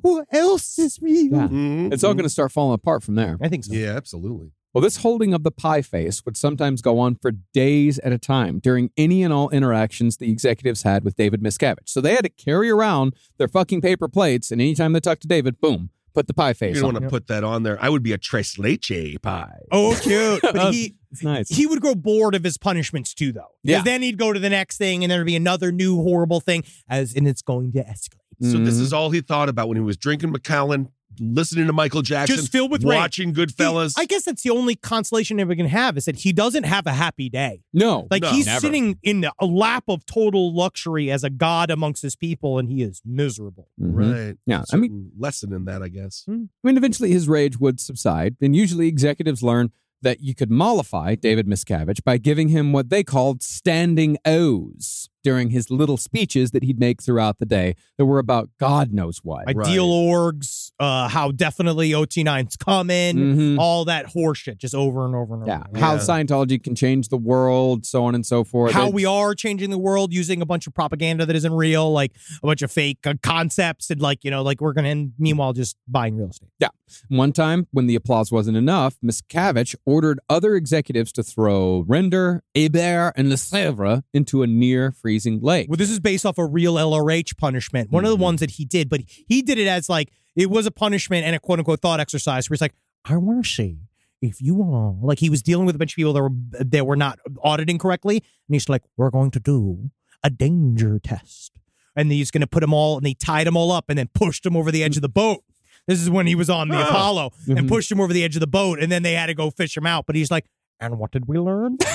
to not jump off a boat. Don't right? jump off a boat. Don't What do did We it. learn. Don't jump off the boat. Lesson learned. yeah. Okay. But the thing about all this is that it was unsustainably chaotic. If you're going to run a punishment cult, then you got to have rules. And you definitely need terrifying locations of concentrated punishment. You need sweat boxes. Oh, yeah. Right. Yeah, sure. So in January of 2004, perhaps as a New Year's resolution, Miscavige began codifying Scientology punishments for four executives that were very Yeah. loosely based on a policy letter written by LRH about how to deal with suppressive persons. So that is interesting. Not all New Year's resolutions have to be good. Oh no, I His was like, actually, how do I make people more miserable? I Mhm. love having a New Year's desecration. Yeah. Like that's more what I do. I like bring. How do I bring the world down a peg? 2022. I was too nice to people. Yeah. 2023. Let's be I'm meaner. gonna to people. ump the Grinch. Yeah.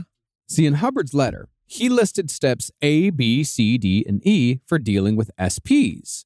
But Miscavige used these steps to create the A to E room.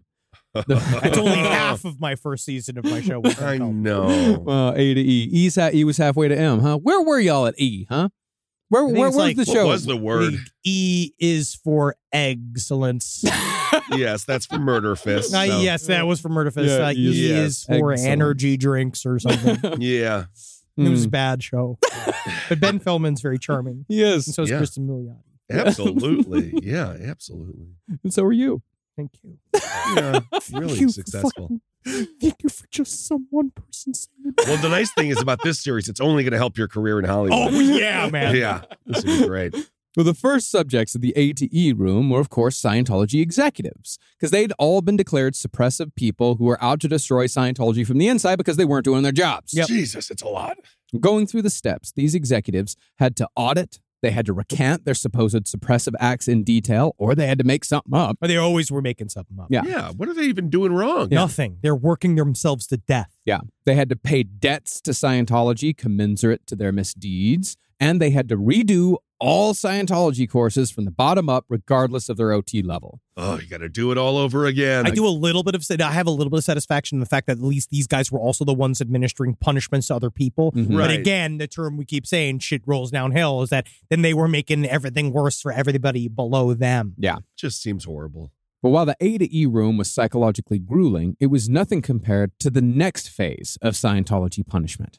Amidst a slew of mocking comedy routines and bad press from the outside world, David Miscavige created The Hole. Ooh.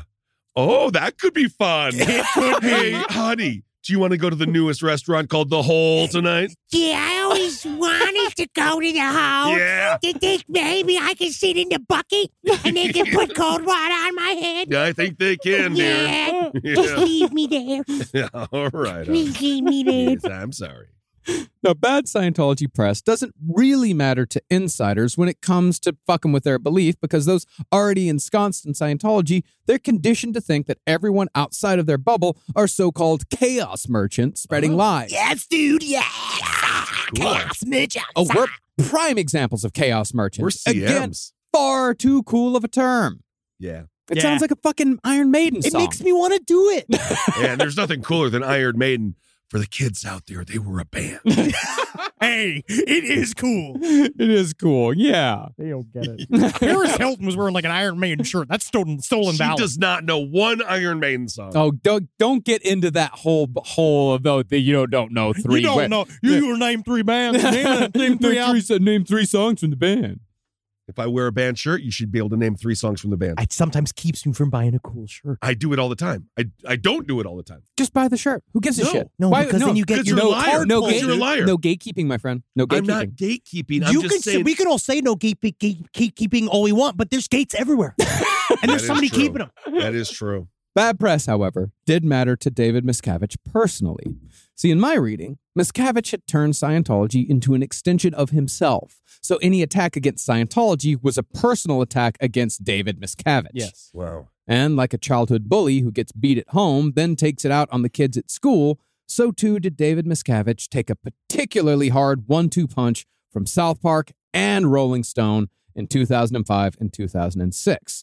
This was then transferred to those in his immediate circle, who in turn transferred it to everyone around them.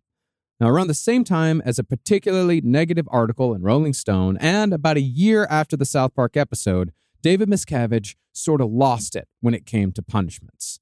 He was presumably convinced that everything was falling apart, not because Scientology is an impossible scam to run in the modern world, what with the internet and all, Yep. but because the people around him must have betrayed him somehow, Must either have. either Oh. on purpose or through their incompetence. He's put himself in his own bubble too. You Mhm. know, Oh Mm-hmm. Of yeah. course. But on the other hand, Miscavige might have also realized that the days of recruitment were over, so he'd better keep the ones he had using the only tactics he was capable of using fear, intimidation, and cruelty. Those are his only tool sets. and this was about the time period where they were selling to their own people. Like, make sure you get your kids into. Yeah. Like this was like that because again they couldn't they weren't getting strangers anymore.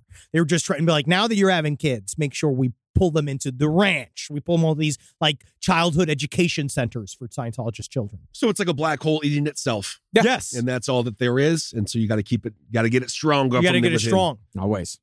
And so, Miscavige designated a punishment center on Gold Base in the Commodore's Messenger office office, which was labeled with a carved wooden sign that simply said, The Hole. It could at least been called like leho. Oh, that would have been nice. Make it French. Yeah. And, So ma- the- and give it us like a super cool metal sign. Like give it Yeah. s- give it something that has Yeah. some edge to it, not a carved wooden sign. You have fallen into the hole. like that's Yeah. sweet. But yeah, it's not a record shop. No. Absolutely. Unfortunately, Put the lotion on the skin, or you get the, the bone again. sure. yeah, no, you the don't need hose, to- the hose. The you hose. don't need. You get the you don't need hose to know again. every reference. You know what I No. mean? No. It's nice. Now, once you entered the building that became known as the Hole, you would find that three out of the four doors to the building were obviously locked and barred shut, and the windows were screwed down so that they couldn't open more than two inches. There was also no air conditioning. Remember, this place existed in the California desert. Mm.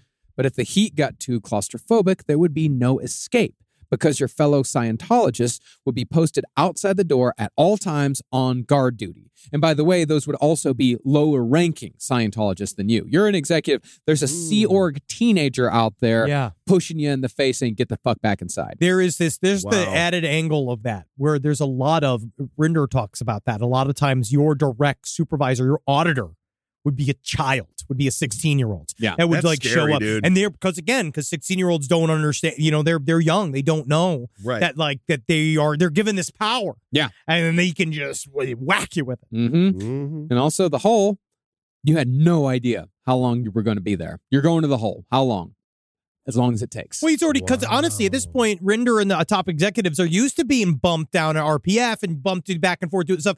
But this was like so when they this whole thing first started happening, they're like, oh, you know, like it'll be anything like that. We'll go in and we'll you you go in, do your time, get out. But uh, it seemed like as soon as you got in the hole, it was extremely difficult to get out. But part of the genius of the whole is that, from what it seems, Miscavige again made an evil corporate masterstroke by making the whole an executive punishment. It's like you have Oh. an executive dining room or an executive bathroom. And this Cool. turns the whole, e- on a subconscious level, into a privilege. Yeah, you Nice. are just high enough to be punished this hard. Yeah. Sweet. And so, to inaugurate the whole, Miscavige sentenced 40 executives, male and female both, to an indeterminate amount of time. In the whole, they ate leftovers from the already meager offerings from the main cafeteria, the 75 cent meals. And they Wow. would not only get the 75 cent meals, they would get the leftover rice and boiled beans that was already somebody else's punishment. These are like Ooh. these are people that at one point, yeah, these are the leaders of the church. Showers, like it was back on the Apollo during LRH's Sea Org days, they would last 30 seconds and they would only be allowed every few days. After they were done with the shower, they'd put on one of two dark blue shirts that they'd been issued, along with one of two pairs of teeny tiny shorts. Uh huh. And what's the point of this again? again, it gets you out of you have no personal you have like you, we're taking away anything that is you. Yeah. We're taking it all away and we're making you an autonomous like little like punishment bot in this room. So like South Park made an episode, then Rolling Stone made an article, and now you're in the hole. Yes, Basically. That's exactly it. Okay. Now, ostensibly, the whole point of the whole was for the prisoners to come clean and confess to the crimes they were supposed to have committed against the church, LRH, most importantly, David himself. Oh. As such, the whole devolved into something very much like Synanon's game. After six Hmm. Mm. weeks, these executives have been reduced to sitting around a conference table, accusing everyone of anything they might be guilty of, using whatever weird Scientology speak they might have at their disposal. You're out ethics. yes. Wow, Wendy, we know for a fact you queefed. You queefed around David, didn't you? and you Wendy? brought that queef in. and you brought that queef in, didn't you? And of course, when someone could get someone else to admit to something they may or may not have done, Yep. really didn't matter if they No. did it or not, Right. they could show Miscavige that, hey, I'm on your side. I got them to admit to something. And the more that you show Miscavige that you're on his side, the less time you spend in the hole. or you th- or so you think. yeah. So Okay. you fig- so you might figure you you this is what you think might be like Be the you're trying game. anything. because I You're could- trying to figure out what the game is here. Yeah. Because every other Yeah. like punishment has had like some kind of like structure where you're supposed to kind of like because like how LRH used to work, do rundowns Mhm. and Mm-hmm. tech, David Miscavige is kind of using the punishments as his own version of Scientological lessons, where it's all Mhm. like, but it's more like, how do I figure out what David wants Mm. from me Yeah. for this sequence to end? I can But also the see- whole he saw no end sequence. I can also see someone being like, David, I'm on your side 100%, got all this stuff, and him just being like, pussy, you're a pussy. that is the whole what happened. point is that you were supposed to stand up for yourself. Ah! And he's like, Ah, crossbody. But that is literally that is sh- d- d- right down the the, the pipe. Yeah. And you know, I know Vince McMahon, he's no David Miscavige, uh, but that's what he would also do. Sometimes give people horrible gimmicks, horrible characters. And really, You if should have they- told me no. you should have told me no. And this is why they would say if you audition for WWE, never tell him you have a talent because he'll make you do it. And that Darren Drozoff, he was like, you can puke on command. Now you're puke. And now you're now every time you wrestle, you're gonna have to fake puke. So Oh, you gotta be very careful Ah. Yes. with these kinds of people. You have to be Not that careful Vince who and he are you the same. you have to be Well- careful who you pretend to be because we are who we pretend to be. Shut the f- we Hmm. all wear Kurt different Vonnegut. masks. Yeah, I Hmm. Mother know. Night. Mother Night, do you remember Mother Night? Oh. I Kurt Vonnegut. Yeah. But I mean, Ben, the way you're talking, I mean, it is, they are actually very similar. They're just both CEOs. That's all this is. This is all Right. CEO, horrible, like, I mean, but manipulative 80s tactics. it's like, Like, these stand are, up for yourself as they're just beating you beating down. you up. Stand yeah. up Why are for you yourself. hitting yourself? Right. well, the genesis for all this, though, it was not the game, at least as far as, you know, accusing other people of bullshit went. The Genesis was an old L. Ron Hubbard trick from back when Scientology left only financial, emotional, and psychological scars. Yeah, the, the OG scars. Yeah. Yeah. Hubbard's scattershot accusation tactic was called the murder routine. God, he was good at names, Mhm. man. I guess. I just love I I love that kind of shit. Yeah. the All right. murder routine. I just like that. He, yeah, that's the only thing. That's the thing. It's again. That's yeah. what gets you. Ah, that's fun. I love it. like it just it feels like all right, it's time for the murder, routine. Like oh yeah, oh yeah, Oh, Well, wow. 'cause you not could see vaudeville. The, you could see the sparkle in his eyes. She's like, it's called the murder routine. As he's like selling it, and we're like, Yeah. he just loved this little ideas. Yeah. Like, God, it caused so much damage. it really did. Well, basically, if you're trying to get someone to confess to something and they're refusing to confess, you accuse them of doing something far worse than what you're trying to get them to confess to. Oh, this is great. Yeah, it's it's it's uh, it seems to work with certain political spheres really well. Mhm. Hubbard's example was that if you wanted to get someone to confess to cheating on their wife, you instead accuse them of murdering their wife. Got it. The idea is that if you called someone a murderer over and over and over again, they'd eventually say, Hey, I might be a cheater, but I'm not a murderer. And it's like, Oh, I got you. There's a whole. Whoa, They whoa. try to do it on the offensive in the Murdoch trial. We talked about this today, the, a couple days inside side stories, and they fucking got him. But they try to say like he shit his pants in the car. Like they made this Can whole you thing like imagine? how honest it was. You see, he shit his pants. He was, he, but would we tell you this Mhm. if he was a murderer? No, he's a sick. He's a sick man. He's sick. Who amongst us has been shat our pant? Yeah. I only did it the, the one time, but I was at work. yeah. that doesn't count, although it does. It I still was counts. also at work. I say shit on company time. Yes, indeed. Okay. On David Miscavige's Scientology, however, this stream of accusations got very aggressive very quickly. Hmm. The sessions soon devolved into fistfights and bizarre physical assaults, like what happened with Debbie Cook, the former head of Flag. See, since Debbie Cook was a flag based person, she was based in Clearwater, down in Florida. She wasn't familiar with the strange world of gold base in Okay. California. Like I said, everything is so Oh, yeah. completely compartmentalized here. And flags nice. Yeah. in terms of like obviously you're working hard a lot of time you're probably living in a shitty apartment and doing all that kind of stuff you are in clearwater florida so it's Yeah, got but- it's it's not a beautiful beach but you're not allowed to go but Yeah, but you're right next to Tampa Bay. yeah it's not You it's know? a pretty t- town It's- Where you got married over there was It's very beautiful. was very Beautiful. nice. Yeah, Again, they- go to OJ Simpson's favorite bar. I- it's all right there. Hulk anytime you want. Hogan. yeah his St. favorite bar. Petersburg. He- who did uh who Hulk Hogan who threw hurricane parties outside of his own Clearwater bar because he was like, This hey brother, these hurricanes are pussies, brother. And then he literally like threw like it was DJ Skrillex Oh. or Skrillex, DJ Skrillex Uh-huh. that h- held rave parties during an active hurricane where people were dying. Fantastic. Florida's has got it made. Have fun with it. well, that's the thing. Debbie Cook, she's coming from Clearwater, Florida. She's coming to Gold Base in California.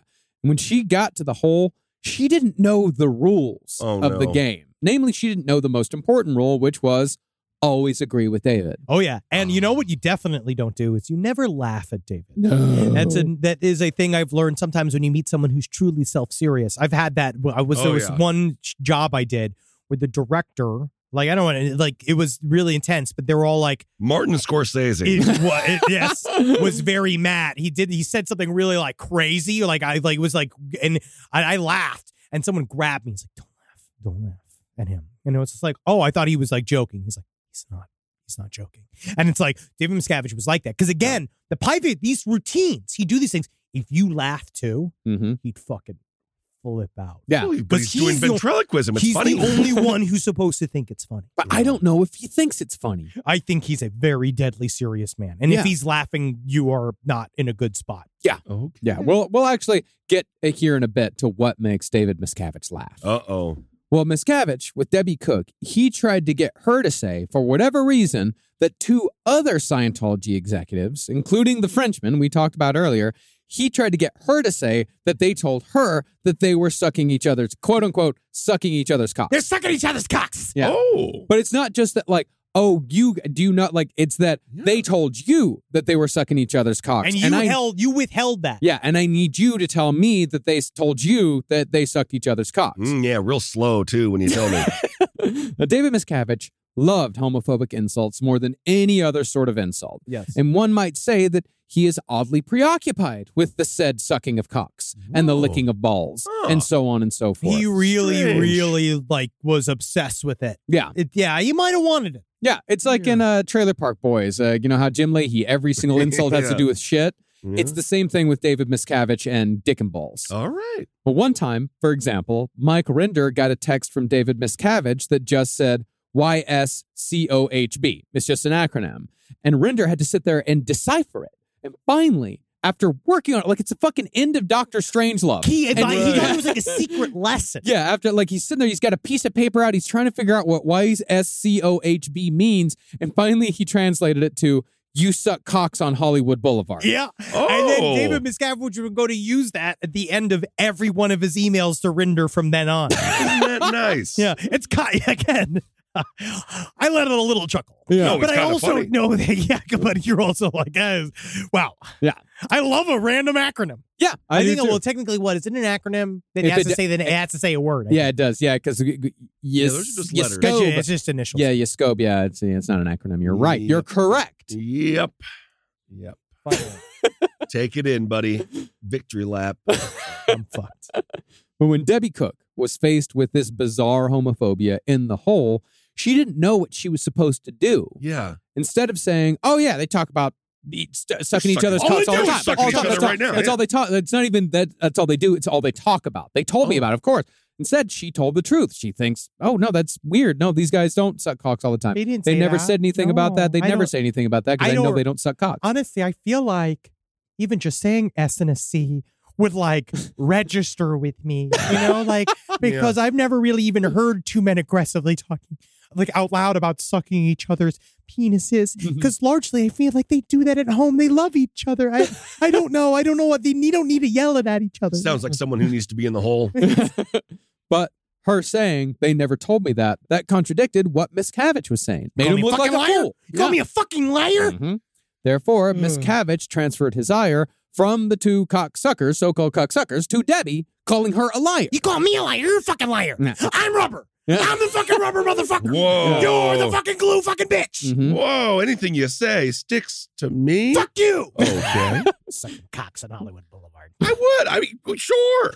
And she was now the one who had transgressed. Now she was the one who needed to confess.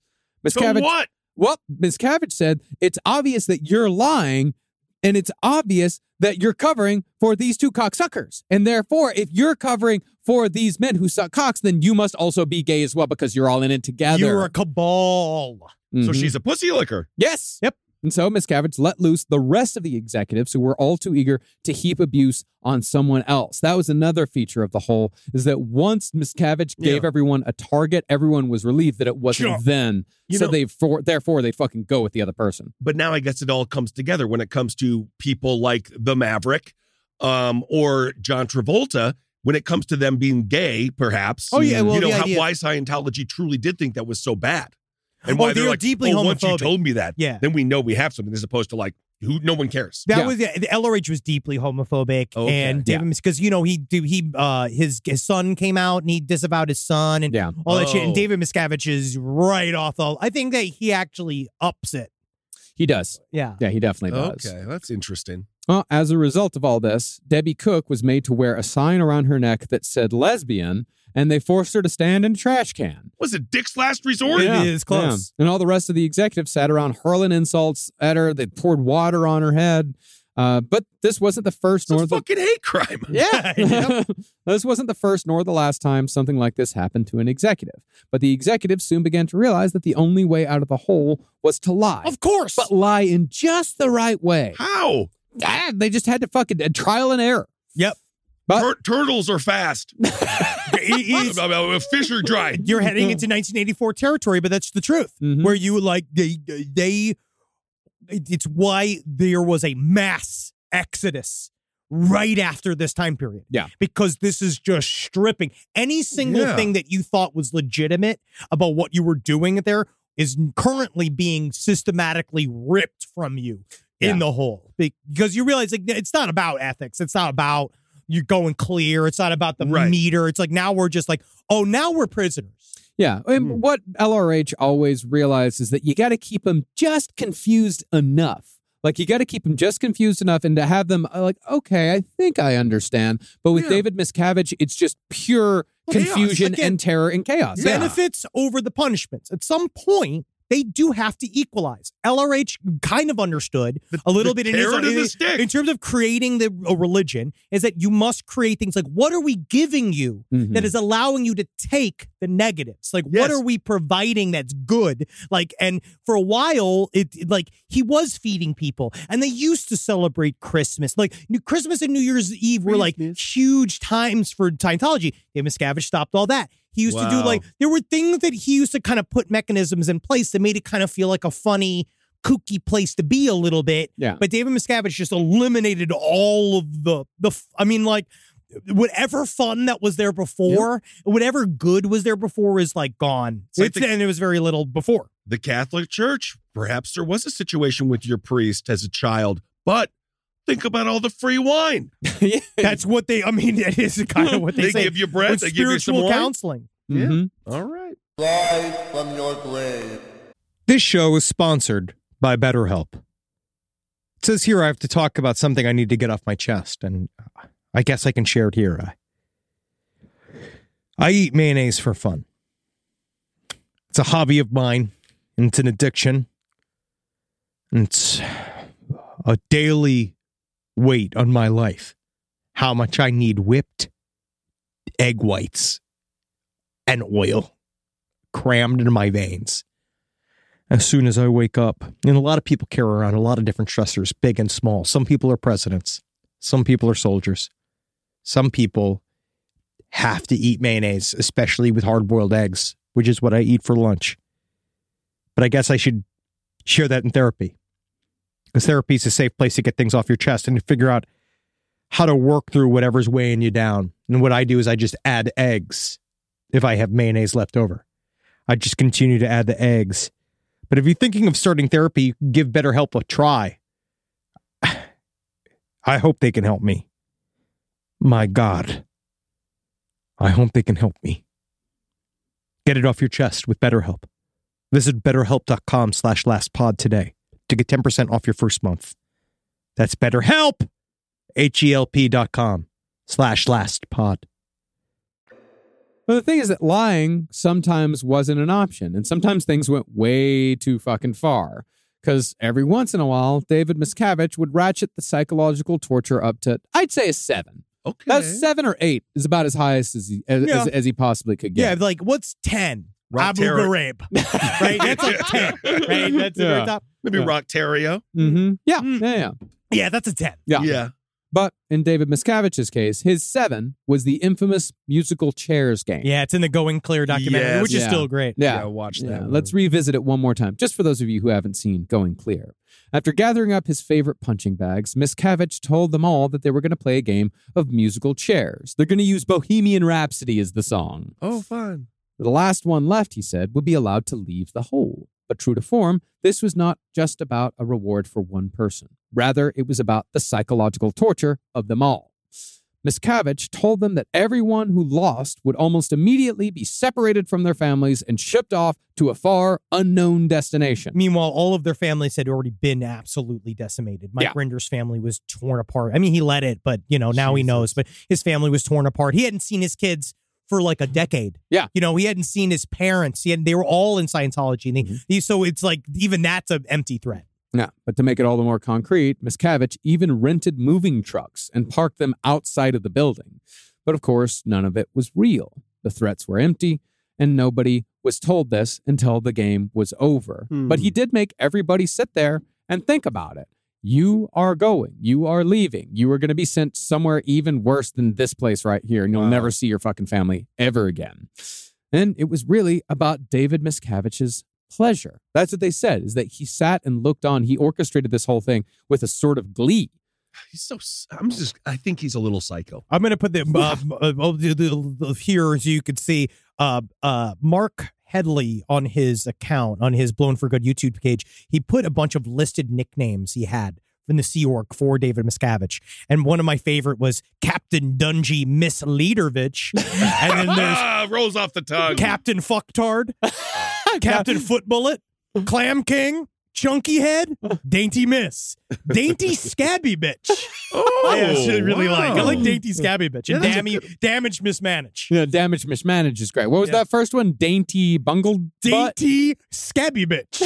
Oh, very good. yeah, chicken of the board. Whoa. Whoa. Chicken of the board. nice. Now, even though the psychological torture was intense, there was also room to prove to David that you were loyal because more executives were arriving all the time. And of course, when they came in, they didn't know what the fuck was going on.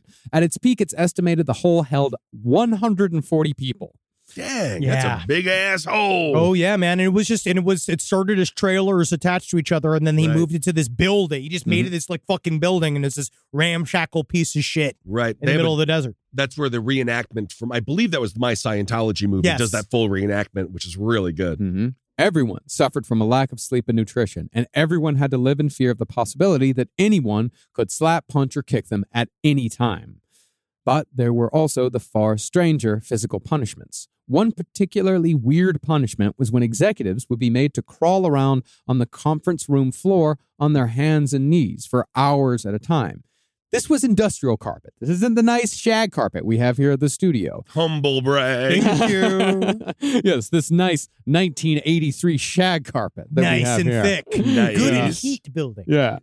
But anyway, it's it's industrial carpet. It's horrible. Like it's made to just be. It's made to fucking do whatever you want to on it. It's not Right. made to be nice. But it would cover them in fucking and, and uh, rug burns. well, Yeah. they're wearing shorts, so they're going around on their hands and knees, and it's not fatal, but it is excruciatingly painful. Sucks. because they make them do it day after day. You do it all day long, and then before scabs could form on your knees, you had to do it again the next day. it fucking sucks. Yeah, Mike Rinder, it's- he said he still has scars on his knees from going through at least half a dozen rounds of this. Wow. And when it came to the abuse Rinder suffered, he seemed to be David Miscavige's favorite person to pile on. On possibly the worst day Rinder had, Marty Rathbun physically attacked him to try to get him to come clean. And Rathbun was particularly angry because he'd been thrown in the hole because he had failed to get Mike Rinder to come clean when he was on the outside. So he got put in the hole to like, okay, you can't do it from the outside. You fucking go in the hole and you do it from in there. And Marty Rathbun's fucking scary too. He's another one that was Yeah. the head. Like he's very fucking he's scary. But what do they want Rinder to say? to, I fucked up. I'm. I mean, who knows? Who knows? Like I fucked There's uh, up. nothing he could have said. yeah, there's No. nothing. Yeah, because he bec- was truly David Miscavige's. Like he was the biggest target. Oh, So Rathbun went in there. He sat on Rinder's chest. He put his hands around Rinder's throat and led a mob of Scientology executives in a chant that went, "Come clean, Rinder. Come clean, Rinder." He even had his fucking wife joining in. Well, that's what "Come clean, destroyed. Rinder." That's what destroyed their relationship. Was when he Jesus. realized when his wife joined in, and he was like, "Oh shit, this is really like one for one. Like no one is backing up anybody." Yeah, that's bad.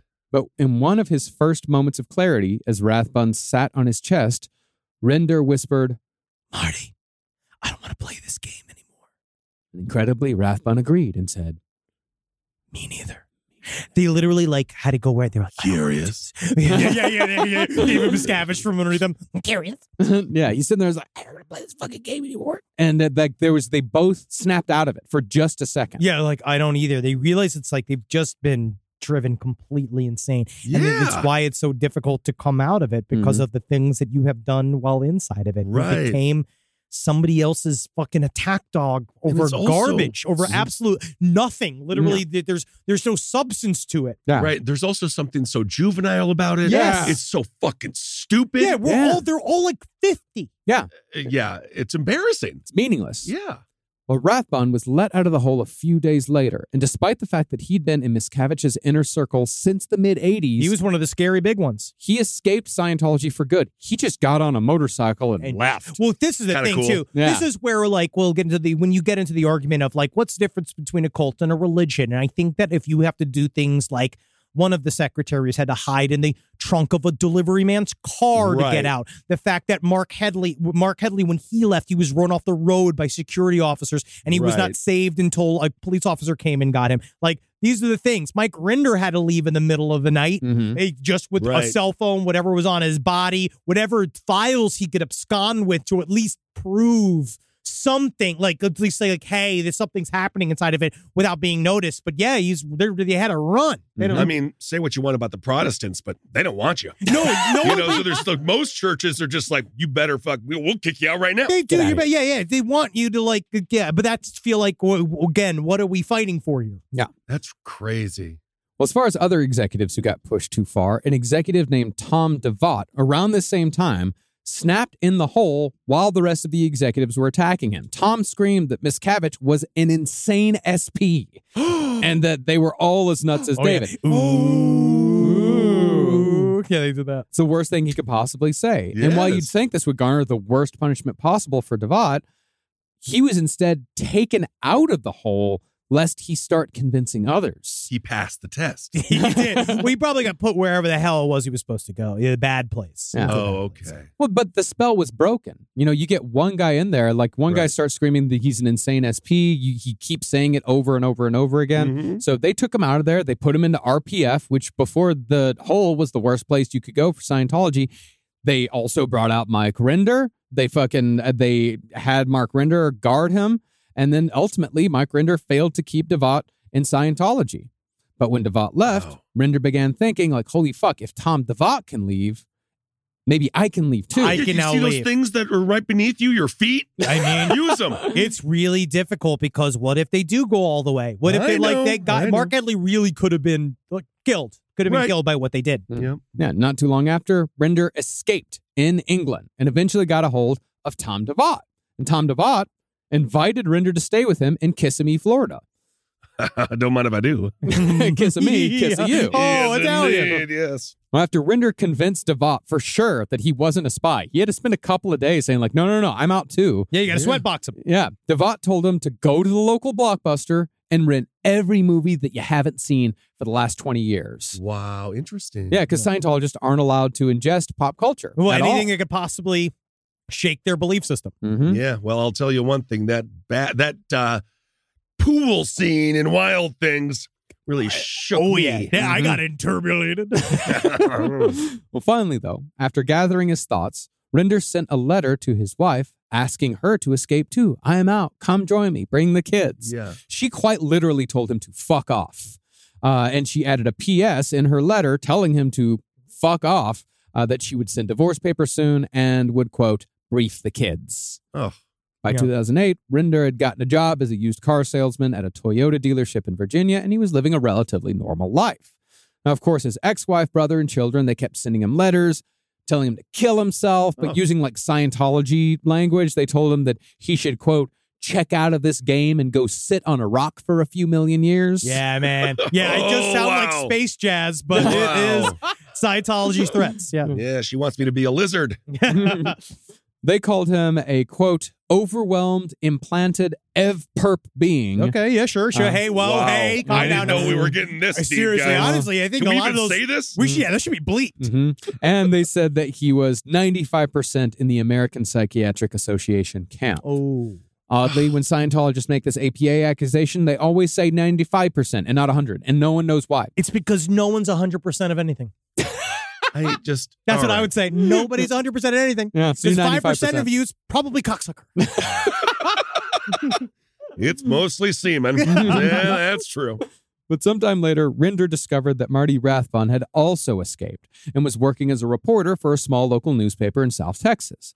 They both decided it was their duty to speak out against Scientology, and they've both been doing it ever since, even though Rinder claims that he's whistleblowing to, quote, save Hubbard's legacy. He's walked that back a little bit more now. Now that he's like way, way out, Yeah. he's been way more talking about the, the what LRH was kind of a con man, and so, and so like as I listened to the podcast because he did a podcast with Leah Remini, Fair Yeah. Game, and it's like and you Mm-hmm. Yeah. can kind of see he really. It takes a minute Of course it does. to have man. the lessons leak out. Yeah, Well, when he once you- wrote his book, he was still like Hubbard's legacy, man. Miscavige is evil, and that's what I'm down for. But yeah, Yeah. it's good to know. I mean, yeah, it's good to know that he's come out of it even further. He's trying it's to. tough, dude. It's You're very on- difficult. Mhm. crawling on your hands and knees, You bought in choking out for a your long- buddies. I And mean, also, there is that weird psychosomatic effect of- for that some of the early training has. Like Mhm. people do have breakthroughs on some of these things, but uh, but you know, something has to happen to keep you to at least get you there. Yeah. to begin with. And s- remember, when people come out of those things, these these sorts of fucking horrible situations, welcome them. with open Welcome. arms. Yeah, welcome. welcome. them. Like make sure that they have a place to escape to, otherwise they're going to stay in And- and, keep acting horribly. Understand when you take them to a you know old country buffet, they're gonna freak out They're when going they to see a scream. salad They're going to bar. be like, beans, beans, rice and beans. no, that's it's next to an enchilada, so that's good. You would like those rice and beans. I can't eat a food that has food hidden within it because I don't know what that inner food is. It's a burrito. But while Rinder and Rathbun are the two highest ranking Scientology executives to speak out against Scientology, the most famous Scientologist in existence, Yes. a certain Top Gun, Uh oh. he still has not addressed the many crimes his religion has committed. In fact, he seems to be more devout than ever, and it would be fair to say that David Miscavige was, at many points in his life, one of his best friends. Lucky guy. I guess so. I'm talking, of course, about the subject of today's blind item. Who is it? Uh-oh, I who can't could see it, be? I, I'm so gonna be shocked. Tom Cruise! Oh, it's Tom Cruise. TC baby. Now, Tom Cruise and David Miscavige actually have a lot in common. By the age of 25, Tom Cruise had already starred in Risky Business and Top Gun, making him a massive movie star.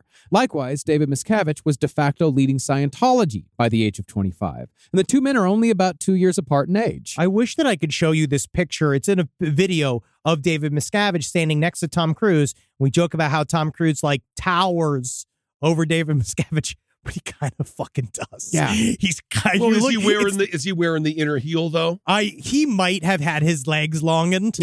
like I'm not certain, but if you, it's this really weird. Like it reminds me of the video. Do you remember when they they did the cell phone, the flip phone footage of Saddam Hussein getting hanged? Yeah. Right during that Uh, I time. love that footage. I every night. Every it's the only day. way I sleep. Yeah. And so, but it's like footage like that. It's a hand, foot, and you see like Tom, like it's him like doing actor hands while everyone's applauding. They're standing up and applauding him in a room because it's the day Right. after his big birthday party. Mhm. I don't know if you've if you've never seen the birthday party on the free wins for Tom Cruise footage. Look that up because it's Tom Cruise doing the dan-dan-dan-dan-dan-dan, like Ah, he dances across yeah. the stage. Everybody dances. sure. But you see, they're all laughing.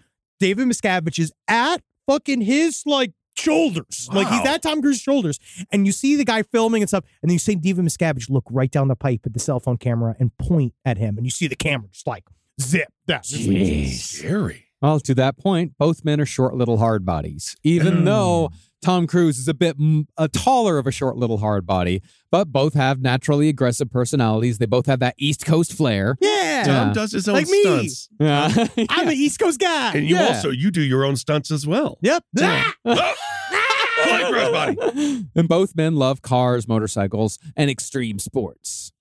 Now, in the mid 80s, Miscavige had been on the lookout for the right celebrity to be the face of Scientology because John Travolta's star had begun to rapidly fade after a long string of critical flops. Mm-hmm. Mhm. Sure, did Staying Alive do well at the box office? Yes. Oh. Okay. But it hasn't really held up well in the span of time. No. And the Yeah. movie that he did with Olivia Newton John right after, in which they were both Mm-hmm. angels. Yeah. And then the movie he There's did the boy in in which the bubble. there was the boy that, but that was before. That was when he was still on the way up. She's like the wind.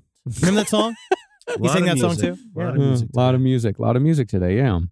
But right around the time that Travolta was saying yes to all these stinkers, the Golden Boy entered Scientology through a woman named Mimi Rogers. Rogers, a born Scientologist, was Tom Cruise's first wife.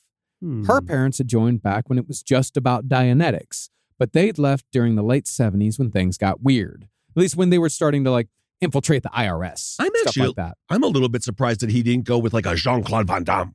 Jean-Claude like- Van Damme is very difficult to pin down. Yeah. Anybody that can split without having your balls like explode like oh that, yeah. it's very Yeah. different. He's very under control. Yeah. His perineum constracts. I bro. think yes, he was a very, and he's also I think he was a very violent man. Mm. No, just in the movies. He's a mean. man. I actually don't know. I don't Yeah. know. I have no idea. I don't know. All right, Um, but either way, he went with Cruise. You know what Tom Cruise's real name is?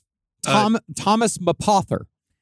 I think it's Mapother. Ma- That sounds like a faker name than Tom Cruise. Eh, Hey man, it, it's all about transformation, Yeah. magical transformation. LRH understood it. It's what you're supposed to do. Mhm. Apather.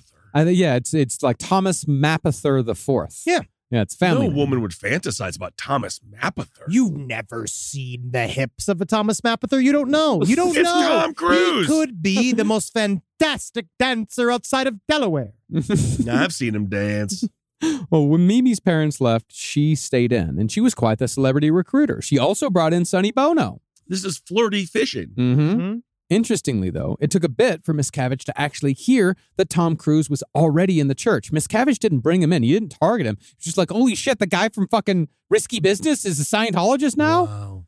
See, Mimi had brought Tom into the fold during the filming of Top Gun. Think about that the next time you watch Top Gun. Mm-hmm. And Tom Cruise actually credited Scientology with helping to cure his dyslexia. I think that he just found more people that will read him scripts. like, the idea of it, I don't know if it cures. It's Like, I don't know, man. I love letters are upside down. Yeah. And so, once Miscavige learned That's that Tom- not what dyslexia is, by the way. Oh There's- shit! Uh, letters are numbers. Uh, all right with me. oh, vroom, vroom. really not understanding dyslexia. That's okay. gross misunderstanding. Gross I ain't no doctor. I'm a suppressive person. I Oh, see. I see. And so, once Miscavige learned that Tom Cruise was a part of the church, he had Cruise brought to Gold Base. His top people were assigned to audit and supervise the man that Miscavige would do- one day affectionately refer to as TC. oh, Tom was happy, David was happy, and Mimi was happy. Yeah. But then came Days of Thunder. Yeah, man. Days of Thunder, very popular. Didn't he have the It was. Mountain Dew car? No, man. But what happened was that Mellow a cer- Yellow. Mellow yellow Mellow car. yellow. That's right. Yeah. No, it's when Australian beauty came walking in that life of his, Mhm. and he knew he needed to hop up on a little stool because he needed to get up inside that head. Yep. Yep. Nicole Kidman. He saw a movie called Dead Calm. Mm. Hmm. Saw Nicole Kidman. He said, That woman is going to be my next wife. And he just went into the TV screen and grabbed her. That's what Mhm. happens when you're a, a movie star. You actually can do that. So Isn't Yeah. that weird? Well, he had enough star power by 1989 to say, go get Nicole Kidman, put her in my next movie, make her my love interest in this Vroom Vroom car movie I'm about to be in. Yep. Wow. that's awesome. That's kind of hot. Card, right? Mellow Yeah. yellow.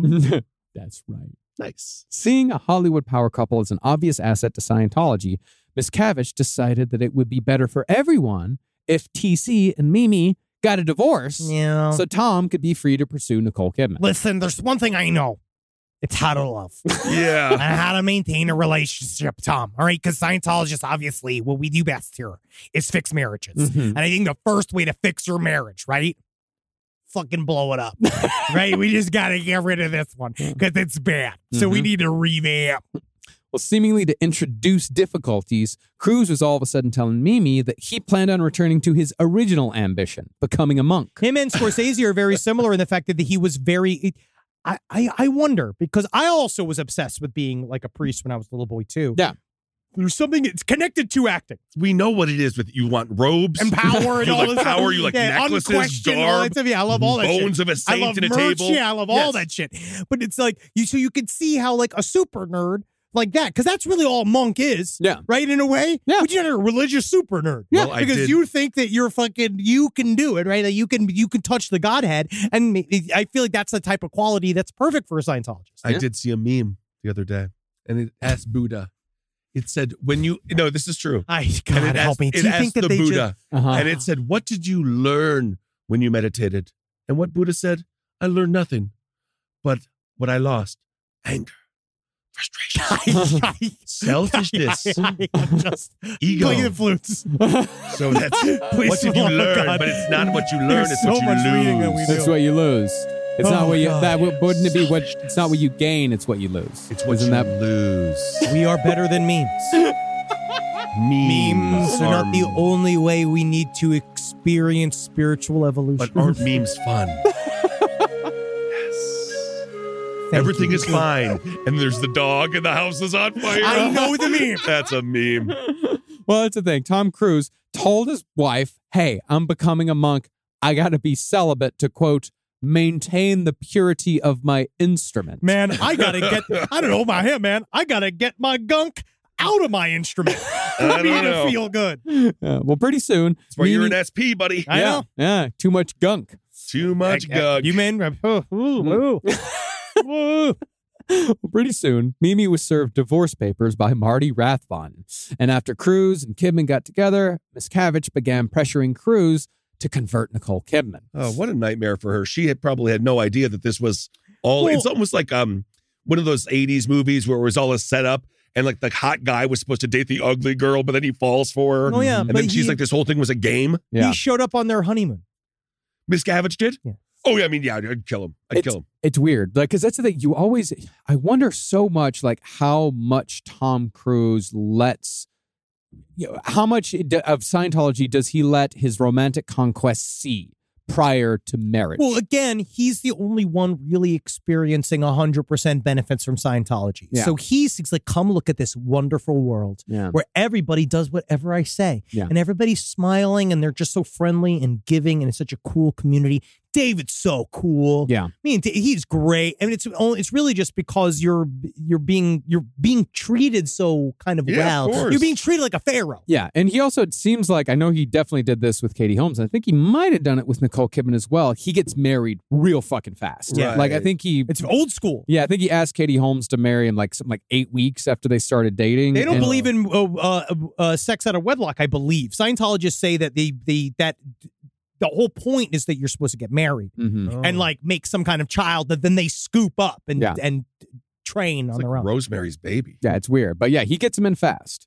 Now, as we know, Kidman has always been, let's say, unenthusiastic about Scientology. Right. But that's not for lack of trying on the part of David Miscavige. In order to reel her in, he set up Tom and Nicole with a special bungalow at Gold Base with a private rose garden and gave them both anything they wanted, no matter how ridiculous.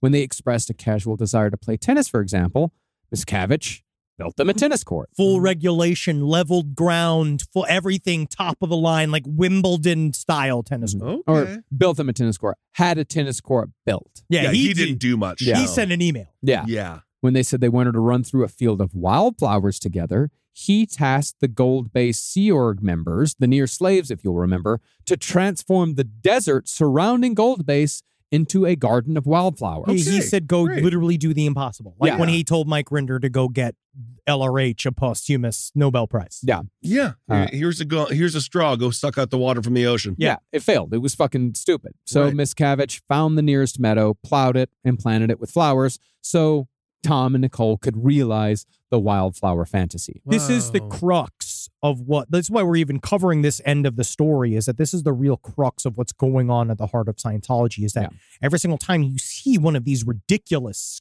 things being asked for, that's being done by people for Right. free. Yeah. and then go and have to toil toil for hours they're being forced to do these insane things and then the only people who see benefit are the people up top and and then they're also then punished for it's both a punishment it's like here's a job that has a punishment attached to it and then we're going to punish you on top of it because no Yeah. matter what you do it's going to be incorrect Mhm. and everybody around you is going to be moved and shifted to various departments because no matter what's going on every single time they any they have any sort of event he's about to fire everybody especially at this point most of the time they are organizing all of the shit that's going on outside of the hole from the hole. They're in the hole doing the things that he wants them to do, organizing these things Mhm. for the other people outside of it doing the free labor. Yeah. It does make, if anyone has seen the leaked footage of Howard Stern giving a company meeting, it does seem worse than that. Oh, very much Mhm. so. Oh Yeah. yeah, yeah, the And that Pelican brief, the famous Pelican brief.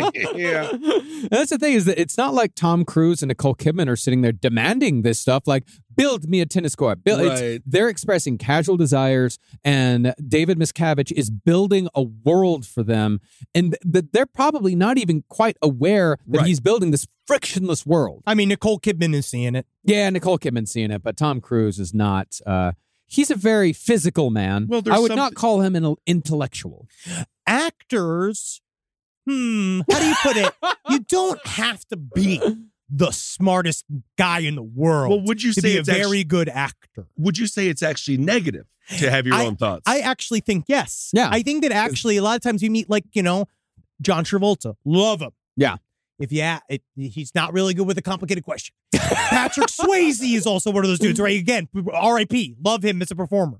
He's got no got a lot going on. They talk about like Jimi Hendrix about how like terrible interview. You know what I mean? Like you don't. These art they're artists, so they don't have to be that great at, at maybe understanding a lot of things. Yeah, well, that's the, that's the thing. That's why I can't learn lines because my mind is already full of my own fucking So thoughts. he's trying to say that he's Great. too smart to be no, an I'm actor. not saying I'm Yeah. too smart. I'm saying that That's my it. thoughts are too out of control Well, to be an buddy, actor. I, I mean, actually, look at hey, first look of at all, De- Johnny Depp. Okay, look at Johnny Depp, number one. Um, but also we actually have some fantastic footage of you as Tolus Joe, and um, That was improv, my friend. yeah, that's true art. There were no, and also I there were no actually- lines in that fucking role besides grunts and screams. I'm told to show, but I also think that it was way more of an acting job. It was more of a dance performance. No, it was, "Arr, arr, arr." That were those were the lines. Those I'm are the just only saying, noises. I- I'm told to show. no, I actually never said I'm told this joke. Yeah, did I have that footage. Yep, Oh, huh. I'm Yeah. waiting. I have more footage. We shot a lot that day. it was a long day. Yeah. Now that Yes, I remember, indeed. yeah, it ended with me being drug out of the door of six five six Metropolitan Avenue, covered in shaving Yeah, it cream. was fun. and blood and fake blood. Yeah, it was fun. yeah, yeah. No matter what kind of work you do, how you communicate is key. All those emails, reports, and presentations are equally important to the collaboration needed to get things done. And Grammarly can help. Grammarly is your AI writing partner to help you communicate more effectively and efficiently so you can make a bigger impact at work. And isn't that what matters most? Better writing means a stronger impact. Grammarly works across 500,000 apps and websites. You can't escape it. Like the ever pervasive octopus of malice that is the NSA.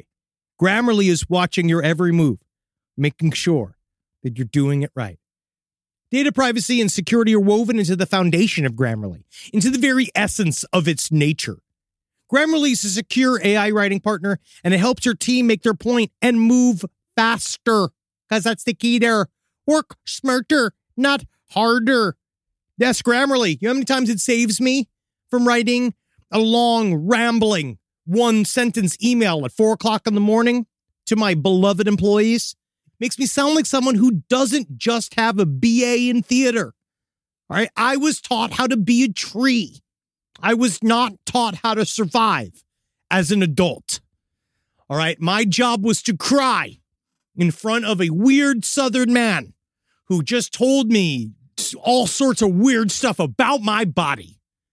I didn't learn how to write.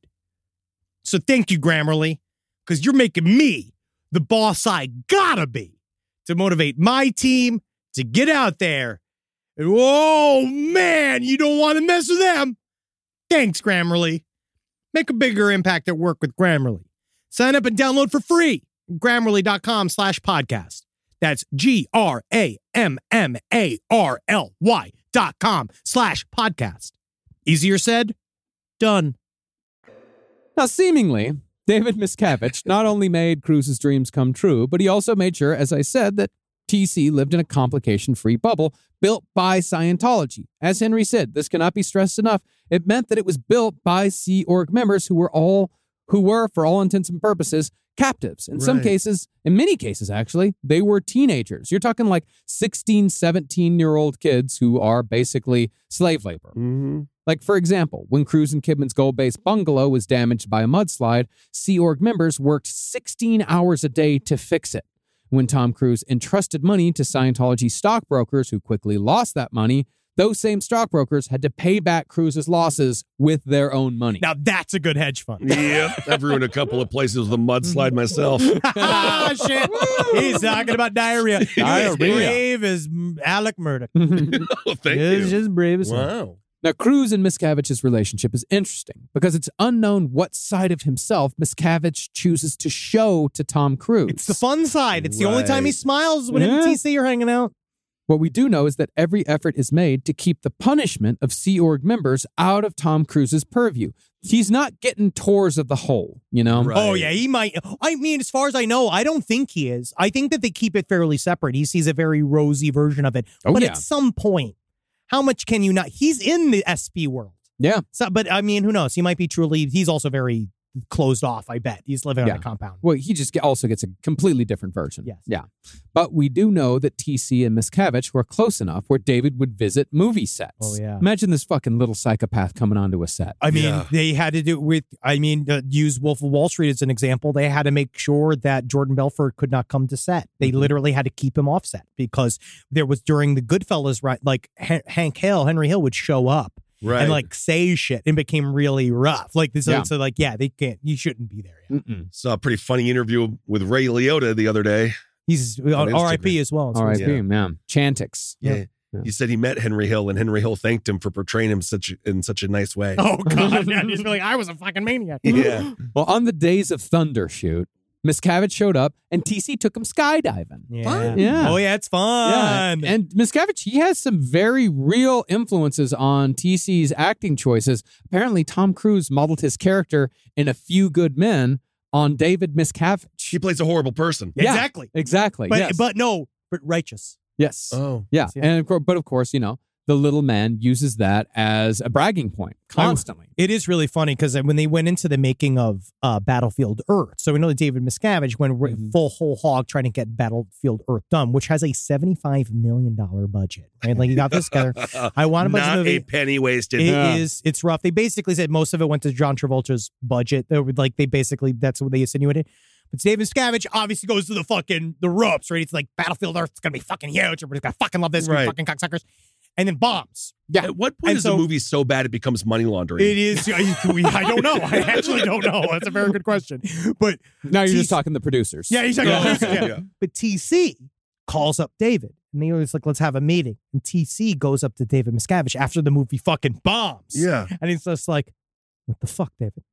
And he's like, what do you want from me? What do you want from me? He's like, this is Scientology's like movie production studio. I want nothing but hits.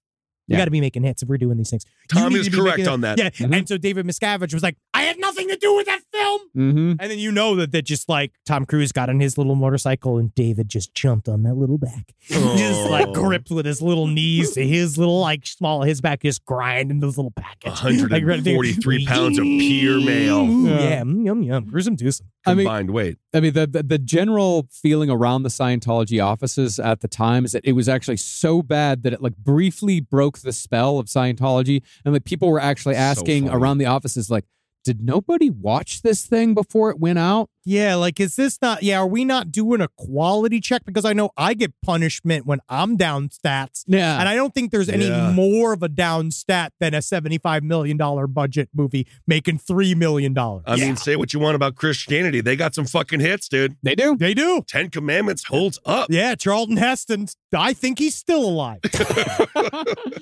Now, Miscavige saw Tom Cruise as the entry point to access some of the most influential people in Hollywood.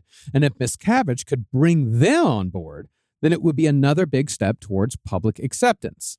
For example, when Kidman and Cruise starred in Far and Away in 1992, they convinced director Ron Howard to have dinner with David Miscavige at Gold Base. Mm. It didn't take, as it also didn't take for co-star Cole Meany, who was also tried to. They also tried to recruit him, Cole Meany, you know, Yes. the beloved Chief O'Brien Of course. and of course. DJ Snime. I don't know that, but No, yeah. I do know that. But um, you do know that, yeah, Chief O'Brien. Oh, Keiko.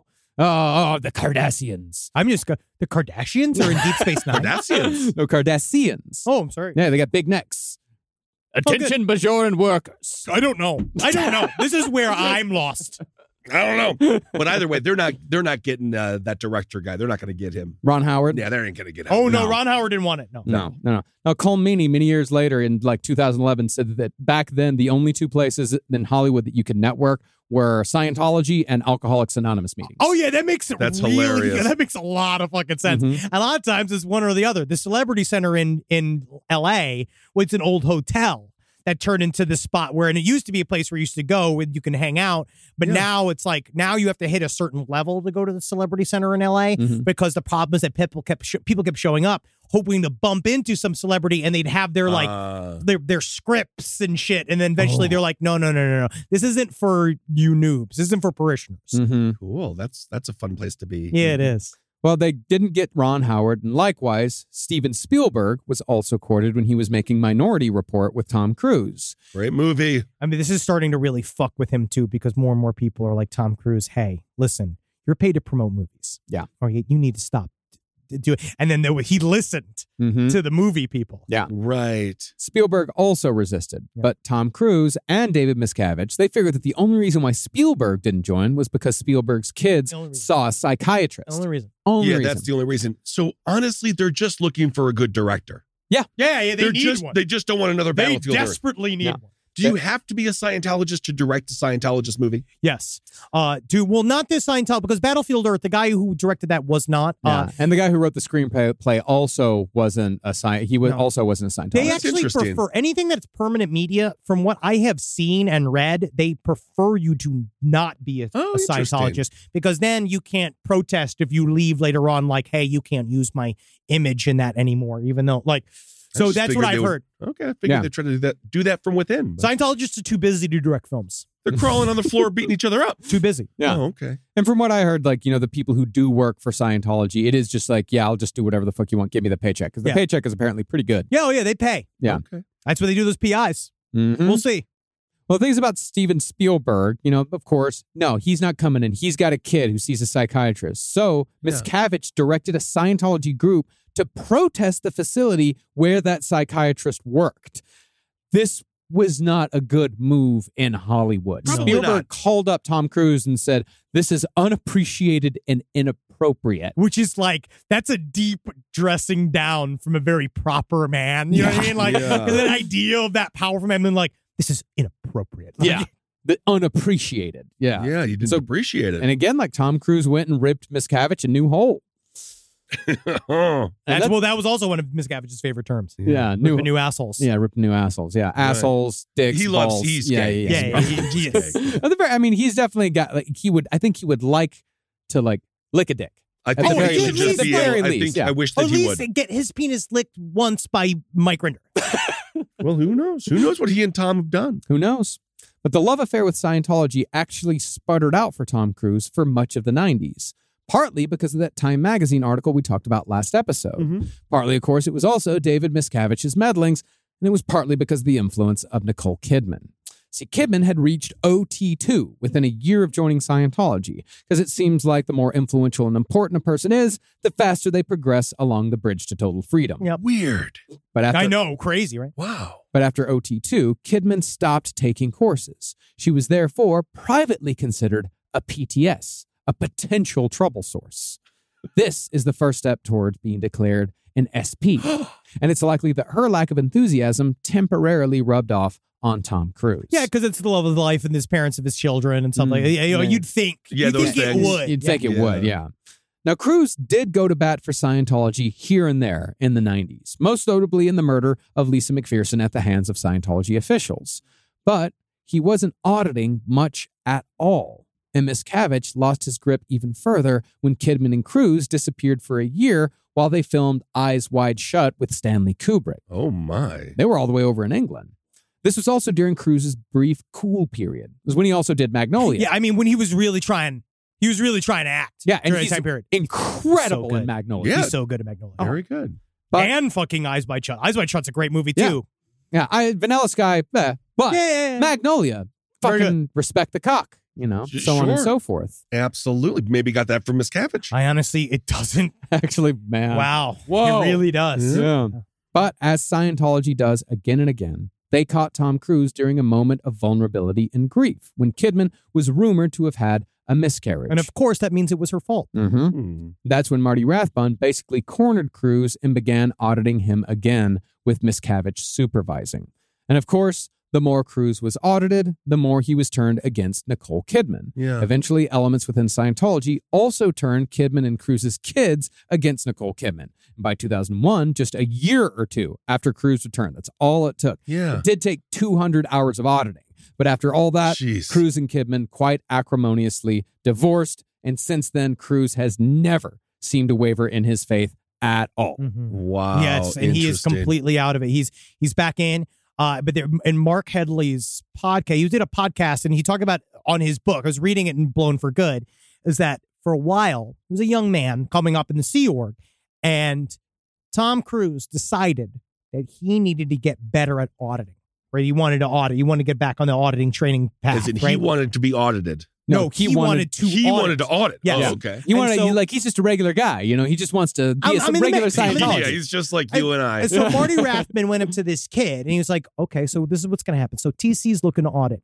He's going to audit you. I'd be like, what? This is what he's saying. He's like, what? year old kid. 16 year old kid. And he's like, so this is the thing. He's going to audit you. The only people who are going to fucking know about this is you, TC, and me. No one else is going to know that you're doing this, right? So they go to Uh-huh. what is the LRH's private music room on Gold Base.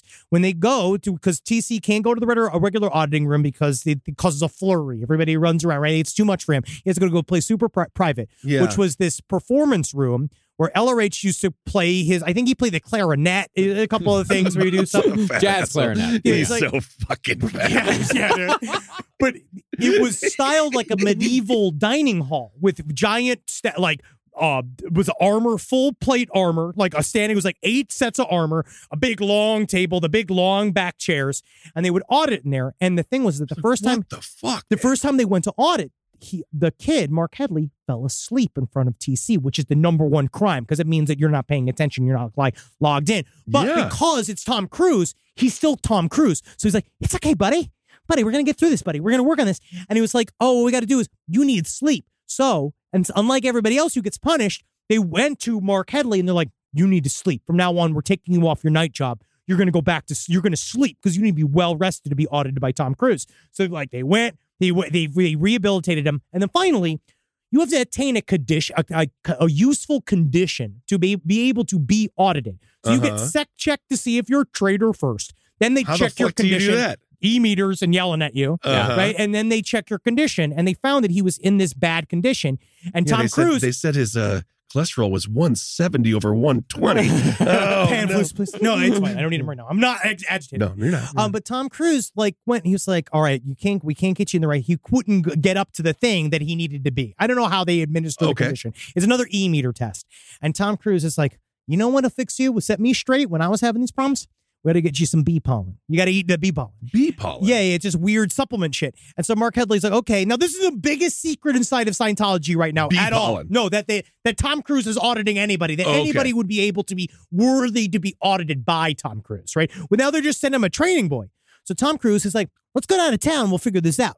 And so they hop on Tom Cruise's motorcycle. Mark Headley uh, grip into his back. Tom Cruise zips him down to town where he goes to buy bee pollen. Meanwhile, like all of these, this crowd shows up because fucking Tom Cruise. Yeah. Right. With this weird child on his motorcycle. Yeah. And it's just this strange scene where he has to go buy, buy him bee pollen. Then he takes the bee pollen. Then magically it works. And now they're Wow. auditing for a couple sessions. Well, fantastic. All right.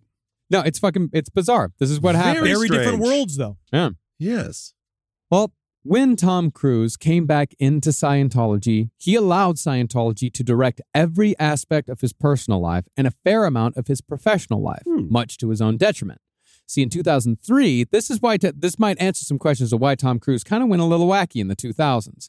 This was two years after Cruise's return to the fold. Miscavige convinced Tom Cruise to fire his longtime publicist, Pat Kingsley. Oh. Kingsley had very wisely advised Cruz to lay off talking about Scientology in public at all. Just a bit. Yeah. Yeah. Yeah. Yeah, cool it. yeah, but she was replaced by Tom Cruise's sister, an ardent Scientologist. Oh. So within like a year, maybe two, Tom Cruise is all of a sudden jumping on Oprah's couch, Right. screaming about how much he's in love with Katie Holmes. Oh, yeah, he's ca- having confrontations with Matt Lauer. He's calling psychiatry a pseudoscience. He's attacking Brooke Shields. Oh, yeah, for for having- taking for med- taking medication for postpartum depression. Right. He's being a massive asshole. yeah. And as such, Tom Cruise wasn't quite proving to be the key to the inner sanctum that Miscavige hoped he'd be. Mm. For years, Cruz probed the edges of power. It wasn't just Hollywood he was trying to get into, he was trying to get into politics. He met with Bill Clinton, Oh, yeah. but not when Bill Clinton was president. He's probing. Probing. He met Probing. Oh, he met with uh, Scooter Libby. Love, Yeah. love a, I Yeah. love a professional named Scooter. Yeah, Love Vice President Chief, Scooter. Vice President Chief of Staff to Dick Cheney. But Scooter was as far as Tom Cruise could get. He couldn't get to Dick Cheney. What? Tom? Tom couldn't get to Dick Cheney? Tom I couldn't think get Dick to Dick- Cheney. Dick Cheney's got bigger plans. I guess so. The closest Tom Cruise came to actually affecting change was when he almost convinced Secretary of Education Ron Page to include LRH's study tech in No Child Left Behind. that would have Hey, been something. It is interesting. it that would wouldn't have made have been the a biggest fucking get- difference one way or another. No, but it would have been an actual bragging right. Yeah. It would have been would have. where all the rest of it's just fantasy. Mhm. Right. Cruise also missed a lot of opportunities with celebrities. He failed to bring in Will Smith and Jada Pinkett Smith on a permanent basis. He failed to bring in Victoria or David Beckham, even though Miscavige actually had a full size football pitch built at gold base as a lure Yep. in the desert. It's just done by again, Jesus. just by sixteen-year-old hands, essentially. Yeah. And similarly, Cruz was also unsuccessful in getting low key Scientologists like Beck to go public. But as far as Tom Cruise went, around the time that Beck married into a powerful Scientology family, around 2004, right around the time that his music went mediocre, now that I think about it, Oh wow, what a Interesting. dick. Shots fired. Wow, no kid, Marcus is really going in. He's been a real SP. Scientology of- was, of course, working as, you know, for lack of a better term, they were working as Tom Cruise's wife pimp. Oh, whoa. Yeah. I remember when Oh. I met my, my wife, Pimp, because that, that was Yeah. honestly, it was a game changer. And you were like, Yeah. wasn't she great? Yeah, no, no, she was wonderful. I, Yeah. I, you know, Yep. cheap, cheap, cheap, cheap. Cheap, it's a cheap, new, cheap, it's a cheap, new cheap, show. cheap. It's right after MILF Manor. Yeah. Wife, Pimp. Yeah, wife pimp. You're gonna love it. One in five Americans have learned a new language on their bucket list. If that's you, make 2024 the year you finally check it off the list with Babbel. Be a better you in 2024 with Babbel, the science-backed language learning app that actually works. Don't pay hundreds of dollars for private tutors. It's a waste. Don't waste hours on apps. Besides appetizers, that's the kind of apps I like. Babbel's quick 10-minute lessons are handcrafted by over 200 language experts to help you start speaking a new language in as little as 3 weeks. Did you know that empanada is already Spanish? I didn't. Thanks, Babbel. Did you know that burrito is already Spanish? Wow! I just got to learn all the rest, and eventually I'm going to be eating downtown Mexico. Thanks, Babbel. Here's a special limited time deal for our listeners. Right now, get 60% off your Babbel subscription, but only for our listeners at babbel.com slash left. Get up to 60% off at babbel.com slash left, spelled B-A-B-B-E-L E dot com slash L-E-F-T. Rules and restrictions may apply. Well, after things didn't work out with Penelope Cruz following the relationship they started on the set of Vanilla Sky, Penelope Cruz Oh. did try on Scientology for a bit, for like a year or so, She's maybe a too little cool. bit less. Mm-hmm. She She's was. way too Yeah. cool, yeah. Well, TC, he ran through a series of young Scientologist ladies groomed especially to be with Tom Cruise. weird. The first was a 19 year old who'd been born into the church, but she was turned away after about a month. Tom didn't like her. Okay. The other was a 25 year old OT5 named Nazanin Boniati. She was also, I think, in Going Clear. Yeah. She was forced to break up with her boyfriend so Tom Cruise could try her on, for lack of a better term. Oh, awesome. Boniati was run through the ringer at Gold Base during a hellish two week long audition of sorts, where she was forced to have what I'm sure were exhausting dinners with Cruz and the Miscaviges every night. I just Oh my gotta say, God. Naznanians, what's her name? Let me just ask you this question. You're here, obviously, you're here as a part of like you're at dinner and it's like you're like in a salad. I'm enjoying it. Wrong answer. It's I made it to be bad. Okay, the But seafood now, was yeah, good. yeah, seafood and eat it. That's a funny thing that we say here. Don't eat the seafood either. That's for me. Um, um, let me just ask us: Do we look gay? Oh yeah. Oh yeah. Oh yeah. Oh yeah. TC, what do you think? I like her, Dave. How does he have the smoker's laugh? well, that's the thing is that she did all these dinners, exhausted, being grilled every single fucking night. Because also she worked 12 hours a day and then got pulled into her fun special dinner. Oh god. She didn't act as expected. She also had a really fucking bad period. She said that she was woozy. She was in horrible pain the entire Yeah, time. she's a human being. She's yeah. a human being, yeah. So she was sent to Flag Base in Clearwater, where she was assigned the condition of treason. Why? But she wouldn't go out on a date with Tom Cruise. Well, but she would go on a date with Tom Cruise, but she But didn't, she didn't act do like- it good I don't enough. think She that didn't Tom do it took good. her on a date. He had awkward dinners with he and David Miscavige. Uh, and his that's a wife. date. Nah. David Miscavige is his date monitor. That's his wife pimp. You mean to tell me again? I so I don't even go to the grocery store without my wife pimp I know you because don't. she helps me understand what women like. Mhm. They like Uh-huh. carrots. Mhm. They like Uh, uh, silly, Mm-hmm. soft cheeses. celiac free muffins. yep. well, to make up for it, she dug ditches and scrubbed toilets with a toothbrush. That's what a Ugh. treasonous person does. She was back in good standing after a few months, but she was never again allowed into the celebrity center. She was an actress, by the way, and she wasn't allowed to even talk about Tom Cruise. Huh. Thankfully, she left Scientology soon after and has since had a relatively successful TV career. Whoa, flipped and reversed it. Yeah, Nice. She, yeah, she does like, you know, five, six episode runs on things. Hold that. Great. And then, of course, There's Katie Holmes. Oh, poor, poor Tomcat. Yeah, the details of which I'm sure you're probably all too familiar with. Needless to say, Scientology tortured this poor woman and made her life a living hell after she decided to leave, to the point where they were chasing her around New York City by the Yeah. end of it. We all remember that. We all, I saw it. Yeah. Long story short, she left because Tom Cruise was weird. Scientology was weird, and her life had turned into a surreal nightmare. She got custody of their kid. She dated Jamie Foxx for six years. Lucky girl. Yeah, and is slowly returning to stage and screen. She's tall. She's very Natalie tall. doubled for her because it's hard for No Natalie to do kidding. stunt doubles because Huh. stunt doubles a lot of times it's because there there are not a lot of tall actresses. Yeah. But Katie Holmes like five foot ten. Wow. Yeah. Interesting. Good get for Tom. I guess. I like it. Not good for You know Katie. I like it. Well, he's five six, right? We're not going to bring this up anymore. Henry is a height apologist for all of these people. I- we have different lives for different reasons. yeah. Tellingly, though, Katie Holmes and Tom Cruise's wedding was the one in which David Miscavige was Tom Cruise's best man. I cannot stress that enough. This fucking horrible psychopath that we've been talking about for six hours now was Tom Cruise's best man in 2008. Was that when it was? When they I- got married? Maybe. I don't Yeah. know. They actually pulled a Scientologist out of the hole to perform the ceremony. Yeah. And then yeah. yeah. And I then- love this yeah. stuff because and then he, was- and then he got drunk and hit on Brooke Shields, and they put him back in the hole. Back in the hole. Oh, man. Here's the thing about that. Brooke Shields still went to the fucking wedding. Yeah, I guess they made Hollywood's a sick place. Up. It's, a strange land. now the thing about the services that Scientology has done for Tom Cruise over the years, wife pimping and such, building all these tennis courts, all this shit. Imagination land come to life. Yeah, yeah, Yeah. Costs a lot of money, Right. but people like Tom Cruise, that's precisely where Scientology gets their liquid assets. See, while its membership continues to decline, its revenue keeps going up, partly because of how many rich and gullible people keep giving them money. Celebrities, of course, but there's others. As far as the celebrities go, it's known that in 2004, Tom Cruise gave $3 million to Scientology. In 2007, Nancy Cartwright, the voice of Bart Simpson, she gave 10 million.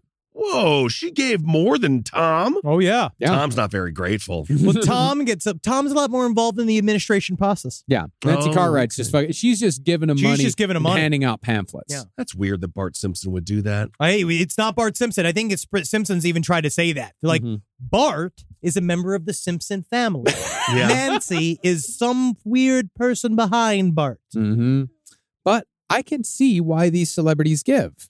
In fact, I can see why all the rich people give. It's not just celebrities. There's also the guy who created Boingo Wireless. If you ever been in a fucking airport and tried to get on the fucking shitty ass Wi-Fi, Yep. it's Boingo Wireless, and it Bro. never fucking works. I fucking hate fun names I- because Yeah, the- the yeah, product yeah. always sucks. Yeah, like Yeah. Go Go or like, yeah, Yeah, and then whatever. you have to be like, fucking, my boingo isn't working. And Uh-huh. Mm-hmm. you sound like an asshole. Boingo! Yeah. Now he also created Earthlink. He created uh fucking what was it? Helios. This guy's incredibly rich. These are, you also have one of the richest media moguls in Australia, a billionaire. He's a Scientologist. You have a pharmaceutical executive named Robert Dugan. 1.8 billion dollars in net worth. He is Scientology's largest donor by far. yeah, and I bet you they get tax breaks too. Like Yeah. they're giving to you're Mhm. giving to a church, so Yeah. you're gonna, at some point you're getting a kickback as well. But the reason why these people continue to give is because for them, Scientology works. Yes. The rich are richer still, and the celebrities are still rich and famous. Oh yeah. Nancy Cartwright is worth $80 million. She's on season 34 of The Simpsons. John Travolta is still worth $165 million. He has all the private jets he wants. Yep. He can blow as many masseuses as he can fucking handle. I mean, and my- poor Mike Rinder. Because I mean, not poor Mike Rinder. It's more like it's interesting because when John Travolta and him were, they had a private meeting. That's where the masseuse kiss came from. Yeah, but masseuse kiss came from when they uh Tom Cr- or when John Travolta was like, "Hey, do you think I ought to take this movie called Pulp Fiction?" to Mike Oh, Rinder. And Mike Yeah. Rinder's like, I don't think playing a heroin addict's gonna be a good look for Scientology. It's wrong. And then um, Yeah, his it was masseuse just- came in and they ki- they had a moment, and then he left, and then it's like then he's saddled with the secret and this whole thing. Pulp Fiction is the only reason that he had a comeback. Of course, Yeah. yeah. And Tom Cruise is worth $620 million. Um, Does his own stunts. And he was just in a movie that is nominated for Best Picture. Top Gun Maverick is nominated for Best Fucking Picture. And- Scientology works for that motherfucker. And people are allowed to Works do for whatever them. Mm-hmm. the fuck it is they want with their money. I Mhm. really do think, and they remember, it's like they, they're allowed to do it. Yeah. So if that's what they want to do, if they want to waste their money like that, they absolutely can. And they're getting their own kickbacks too. But what they're funding is, Again, legally, we cannot say they are guilty of human trafficking No. or murder, but it is seems to be Well, a it's just- function of the organization. How is everything getting built? Human labor, yeah, Yeah. Right. And That is how free. much money are they getting? and they're Yeah. shipping them Yeah. across Right. like states and countries. Yeah. We can So they say have an that unpaid workforce. Yeah. yes, we can say Yes. that they have been charged with these things, Yes. with being culpable in deaths. They have been Well, I can. Do you want me to go into that? uh, almost. But the thing is about these people uh, is that three million dollars to Scientology, it's fucking nothing. You know, and if life is going the way you want it to, and you have no conscience whatsoever about the consequences that your support of Scientology brings to other people, there's no reason to stop. Therefore, Scientology has been kept afloat by the big fish, even if the little fish have mostly stopped giving. But there's the matter of what David Miscavige has been doing these last 10 to 15 years, because our Yeah. narrative kind of stops around 2009, 2010. Well, that's it's interesting because there was a big clampdown on information that came out, especially because of the mass exodus of like Marty Mm. Rathman, Mike Rinder, all these big guys coming The out. Aremini, Yes, the, the spilling- biggest one. Oh yeah, Yes. spilling all this this shit. And so now we're in this kind of sea of mystery of what the fuck goes on inside. Yeah, he's basically gone into hiding. Nobody sees David Miscavige. He is go he goes back and forth from his various properties, but from what I can gather, so like where Scientology is at now is that according to Mike Rinder's blog, again this comes from him, the way he tracks it is that obviously they're highly secretive about what their num- members are, and they're saying that there's Sure. the eight to ten million Scientologists around the world, which is not true. I Mike don't Rinder think says so. that even at their height, he believes that the most that there was was fifty thousand. But then who knows? They're again they're saying he's an SP. He'll say whatever he wants. But in 2011, there was a census in England and Wales that said that there was 2,418 Scientologists that had registered legally. Wow, that's it. by 2021, the number that have officially put on the list that they were, it it already went down to 1854, right? So Wow. they lost a bunch. So That's there's, just in England. that's Yeah. just in But England. That's still not, I mean, England's big. Yeah. But he's saying that if you look at this track and the way he breaks down, he probably he thinks that there's less than twenty thousand Scientologists on the whole across the world, Yeah. which is why Wow. these ideal orgs are completely empty. They're all just fronts. You go Right. like the one up in NoHo. Sometimes they'll have a couple. Yeah. there's a couple people stationed outside, but that's because the Church of Scientology is doing this thing that's called like like the ladies who help because they're trying to show, oh look, we're doing these like fundraiser things, things about specifically COVID because Are that was they are they wife pimps? they are. I don't know. there was a nice lady wearing a T-shirt I saw outside of it the other day. That T-shirt said "Mm, "Curious." Curious. Well, I was driving by and I glanced. You're at like, it. hi, I am. hi." Um, but David Miscavige, I think one thing that was interesting about what's going on right now is that there's been a release of documents about what happened when COVID nineteen hit, Yeah. right? Because Did they use it for their advantage well, and completely corrupt a narrative that was not supposed to happen? sure, yeah, but with the it's actually what we're seeing is that Scientology is probably at its very weakest because I during believe that. when COVID 19 hit, what we don't understand is that even if you're just a parishioner, you're supposed to go in every day. You're Yeah. supposed to go to one of your orgs and audit and do your things. And you're supposed to, you have FaceTime, P2P with somebody at all times. I- I'm glad you're laughing. "Oh, I'm glad you're laughing. But you're supposed to do these things and, you and it keeps you in whole. It keeps you in check. It keeps you a part of the world. COVID 19, immediately, legally, they couldn't go everything. And COVID 19 hit two days before LRH's birthday, which is the biggest fucking party Oh. of the year. Mhm. David Miscavige was fucking furious, right? He sent Right. this missive that now that we can't be together anymore and you can- can't be, can't be, we can't do this anymore. He called COVID 19, the term was a planetary bull bait, which is like, we're Okay. going to see how we all react to it. But so here's the hidden things. We know that Scientology does not believe in viruses or disease. They Yes. believe that you do it to yourself, that you bring it in. right. David Miscavige definitely still very much has asthma.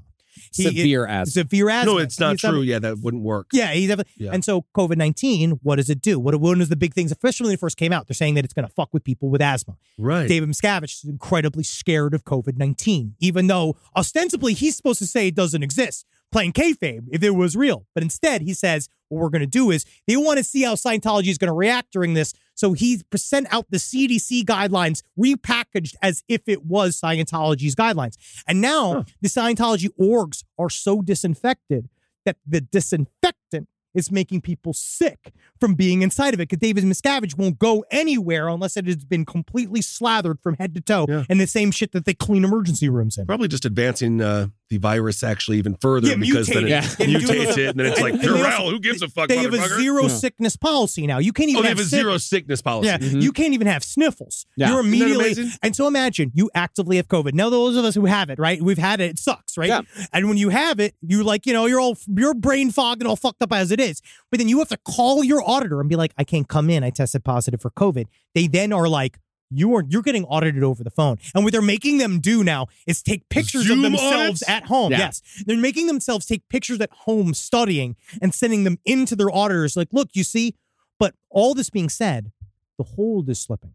That's why we're Yeah. getting more. This there, the leaks are getting crazy. Like Yeah. there's more. That document got leaked a week later, which no one had ever like done really before because they were afraid Right. of the immediate repercussions. They're not on the Supreme Court. They don't usually Yes. leak Yeah, yeah, yeah. classified But n- information. but now they're like out of it. They're out of the hold a little bit, so it's starting to get real wiggly. And now that David Miscavige was Yeah. served with this essentially a human trafficking I mean, charge, that's right? what it is. That's Yeah. a human trafficking charge, and just, just for details, so you can go onto it on your own. This is an accusation from Valeska Paris and Goen and Laura Baxter that they were Okay. residents of Australia. They were on Scientology's cruise ship, the Free Winds, in the Caribbean. And basically, what they're saying is, is that we were as children, we were raised into Scientology. We had to sign these documents that gave our soul over for a billion years right. that would allow us to then work for free whenever. And then we basically went to the free winds and we were tortured on this boat for a long period of Ugh. time. And you, this is free. This is human trafficking, and we're charging you with it. But then what's hard Huh. is because they're fighting the actual essential nature of like how do we prosecute a group of people who have written down like a consent form they Right. and in a kangaroo court like because it's still just in their world but it's still a contract right Sure. so the billion year contract's like one thing where they said like, well, that's a whole belief system. We we don't know. Like the courts are real icky about that. They don't know what to do with that yet. But there's another clause that Scientology makes you sign, which is an arbitration clause that basically says you promise to handle any arbitration for what you feel as a malfeasance of Scientology within Scientology, not like in the court system. Like you're supposed to. So what Right. they're fighting is they're saying that they signed this arbitration document that said that like they can't they they can't like sue us. They literally can't. They sign their rights away. And what they're trying to say is like, but is it count- does it count if you sign a contract quote unquote under duress? Under duress. and Yeah, we don't know. exactly. And so now they're really like this is this. also, they fight were inside children. of- They were under 18 when they signed Yes. this, right? So technically, it doesn't matter. but it's a really Right? belief system. It's a whole thing. So that's why they're We hyper hesitant. believe in human trafficking. See, we believe it. But again, Mm. Wow. he's accused of these crimes, Right, So, so right, of he is course. not yet guilty of these crimes. But it is it is an interesting idea of like, and it's also why the FBI is so hesitant to go and start busting on Scientology because it's really hairy to get into the fringe religion And- movement and- as we just talked about, in Waco. uh, billionaires. Oh yeah, and billionaires. They got Mm-hmm. Mhm. plenty of money to throw into the process. And also, like Mike Rinder brought up a good point where it's like any FBI agent knows that as soon as I attack Scientology, that's the next ten years of my life. Yeah. Yeah. Is I mean, is you thought- unhatching is trying to s- break this up. Look at the dude who fucking cracked the Monopoly game scandal. that took four years. It took four years. That was a fun one. That's fun. Yeah. That's the thing is that, you know, it does seem like the cracks are starting to show when it comes to David Miscavige's Scientology. Yeah. People are His the, but- version, yeah. yeah, the people are leaving. The documents are being leaked. He's getting served. People are chasing him Right. down to serve him. So his reign may be nearing an end. And when it does end, I for one am fucking fascinated to see where Scientology goes from here. I just And wanted to that's start a why, again- baseball team. As the new head of Mm. Scientology, Hmm. I'm bringing in Friday Fish Fries. I honestly make it Yeah. fun. Dude, I'll do it. I'll, I'll take care. join with you. Right, we'll I do it. want that. I mean, even if Miscavige manages to hold on for another 10 years or so, the rich celebrities will remain. Additionally, Yeah. Scientology still owns all that real estate, and their tax exempt status doesn't seem to be going anywhere. It is far too large to be taken down by, you know, the, the fall of their leader. Someone is going to succeed David Miscavige, just as Ooh. Miscavige succeeded L. Ron Hubbard. Yeah, I mean, he, who knows? Yeah, and I, for one, wouldn't be surprised if Scientology is still going a fucking century from now. Is it But going to be Tom Cruise? I don't think he wants that responsibility. I don't think so. I think he. wa- wants. I don't think you can fly jet planes and and skydive all you that notice much. he hasn't well he hasn't said very much about Scientology and then Judd Apatow made that joke about him and now and then Gerard Carmichael made the joke about Sally Miscavige. It's really starting to come out in the open. Mhm. Tom Cruise, excuse me, he hasn't said fucking shit Yeah. really. But I do think that the longer Miscavige stays in charge, the less of a chance Scientology has of making it to the century mark. But what I find most fun about Scientology is that they are now eternally on the defensive. Even if they stay dormant for years, as they did after Leah Remini launched her attack in 2013, their reappearance inevitably draws negative attention every single time. Hell, we're doing this series now partly because we were inspired by David Miscavige's star turn in a new Scientology ad campaign last November. We got reminded of the dickhead's existence. Like, oh yeah, we were going to do a fucking David Miscavige series. Yeah. And Mm-hmm. they do not have a lot going on, judging by the fact they called all three of us. Yes. multiple. they called all three of us multiple times. And why the fuck did they call you before they called me? Buddy, the You unit. see, again, Ben? they smelled. They smelled in the water. Yeah. We can flip them. Yeah. they, Yeah. Ben got called at 5:07 p- p.m. I got called at 5:09. I I guess was called at 507, 509 as well. So that was a busy minute for Yeah, her. mine was 513. and, uh, and then at 530. Yeah, but they don't know. I don't answer my phone. yeah, me neither. So, boom. so. While they may last for a little while, at least into the coming decades, Scientology will likely never gain a foothold. Just so long as there's always someone around willing to make fun of them. Yeah. and I feel like that's the that's the one thing is that we're gonna keep we're allowed to make fun of whatever we want. Yeah. because it's Yeah. fun. It's a comedy podcast, Uh, but we definitely came with a lot of bullshit, Mm-hmm. Mhm. and you should read it some of yourself. I, and, and I, if you're a Scientology member that is now currently listening this, scanning right for whatever you're being told to do, like, dude, th- lady. it's better outside of it. You know what I mean? Like, Yeah, just- absolutely. just hear what we're saying. I could have flipped Right, that it's- chick if I would have answered. Yeah, Maybe yeah, I sure, know it, sure. I know it. But I was just like, hear what we're saying. It's so again, it's legal. You're allowed to do whatever the fuck it is you want Sure. with your fucking your Thetan containing husk. You're allowed to. But just we're we're trying to help you before something really bad happens to you. Because unfortunately, it seems the more people stay and the longer they stay in this organization, the worse it is for them and their families. Yes. Absolutely. Help, the Scientologists out there on the Help a street. Be Scientologist. nice to the Scientologist. If you if somebody is out there give it trying to give you an e meter reading, trying to give you a personality test, don't be mean to They them. sound afraid. Yeah. Really, Unless- that's what it is. The fear comes across. Yeah. The desperation comes across. You do, you're not operating from a place of power Yeah. right now. Be Unless empathetic, your father please. is Joseph Fritzl, you should never be separated from your family. You're right. Uh, Yes. That would be a massive red flag. Um, Absolutely. But And, yeah, uh, go and read take care of any one yourself. of these fucking stories that we covered. Like you know, Ron Miscavige's book. We had fucking uh, Mike Rinder's book. We have Mark Headley's book. We have the there's the whole Tampa Bay Times, like L.A. Times. There's so much stuff. Like just just. Go have fun. The Underground Bunker, Tony Ortega. That's Tony hours Ortega. of fucking listening. All- Yeah. yeah, it's very interesting. All right, everyone. There it is, our three parter on David Miscavige and Man, oh, his man. mishandling of Scientology. Oh, thank you. And any All right. Scientologist, if you want to come out and see Classy Night Out with That'd me be and Ed great. Larson, we're going to be at the Pack Theater Wednesday, March 8th, 8 p.m. That's at the 6320 Santa Monica Boulevard. New address for the Pack Theater. Check it out. Awesome. We're there. And then come go to Get It Made LA slash Disaster Man to buy tickets for live side stories April 8th. All right, everyone. Thank you so much for listening. Thanks for supporting all the shows, Marcus. Uh, if there is a Scientologist who is working the L. Ron Hubbard booth at WonderCon at the end of this Ah. month out in Anaheim, come on over and see us at the Z2 booth. We're going to be signing on Friday and Saturday at the Z2 booth. Going to be signing The Last Comic Book on the Left, and we're going to be doing a panel on Saturday morning. So check out uh, all the schedules over at WonderCon to see exactly when and where we're going to be there. And I believe it was sent out on our newsletter. I So believe. Sign up for our Yes. newsletter Which to is get fun all stuff. of the Yeah, we got our- information. Yeah, Michelle makes good stuff on that. It's really She fun. does. Yeah, I, I like her newsletter. and then, of course, you guys are going to want to, you know, uh, join us and uh, don't talk to your family anymore. And I, uh, honestly, if, just so know? you know, if you do t- speak with us, or- but we encourage a lot of our fans to not talk to their parents anymore Yeah, because, sure. again, their You know? influence is really bad, and we want Yeah. you to make sure you Yeah. can queef the clearest that you can. And that's our whole thing is creating clear queefs. clear creeps. Thank you all so much for supporting all the shows here on the network. And uh, yeah, just uh, and we're uh, also by the way, don't forget every Tuesday the stream is back. So go to Patreon. Yeah, And, uh, it's you live can on watch it Patreon, live. 8 It's p.m. really, man. really PSA. And No Dogs in Space is about to return with a two part series on the monks. Yeah, Yeah, what a- cool. what a- Yeah. yeah, sweet. That was awesome. It's right, not bye, what you fuckers. gain, It's it's what you lose. all right, everyone, hail yourselves. Hail Satan. again. Hail me. And thank you, Sathan, for giving me the strength to be a fucking warrior for truth. I am every fucking every day. I'm your soldier, buddy. Wow. I'm your fucking shoulder. All You right? just completely just completely derailed the past three episodes. Yeah. yeah. Yeah, I really did. Especially when you told Satan that you were his shoulder. Yeah, you were his shoulder. I've been talking for a long time. All right, everyone, hail yourselves. Talk to you soon. Bye. This show is made possible by listeners like you. Thanks to our ad sponsors, you can support our shows by supporting them. For more shows like the one you just listened to, go to lastpodcastnetwork.com.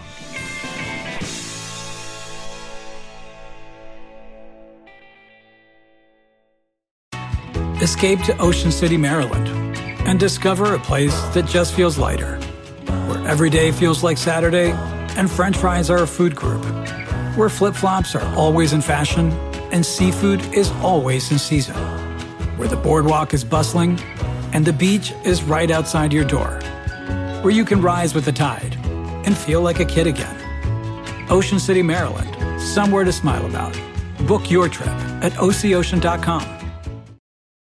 Emmy award winning John Mullaney presents Everybody's in LA, a special run of six live episodes created by and starring Mullaney that'll stream live on Netflix during the Netflix is a Joke Fest. The comically unconventional show will feature special guests where John Mullaney explores the city of Los Angeles during a week when every funny person is in it. Watch John Mullaney Presents Everybody's in LA, debuting May 3rd live at 7 p.m. Pacific Time, only on Netflix.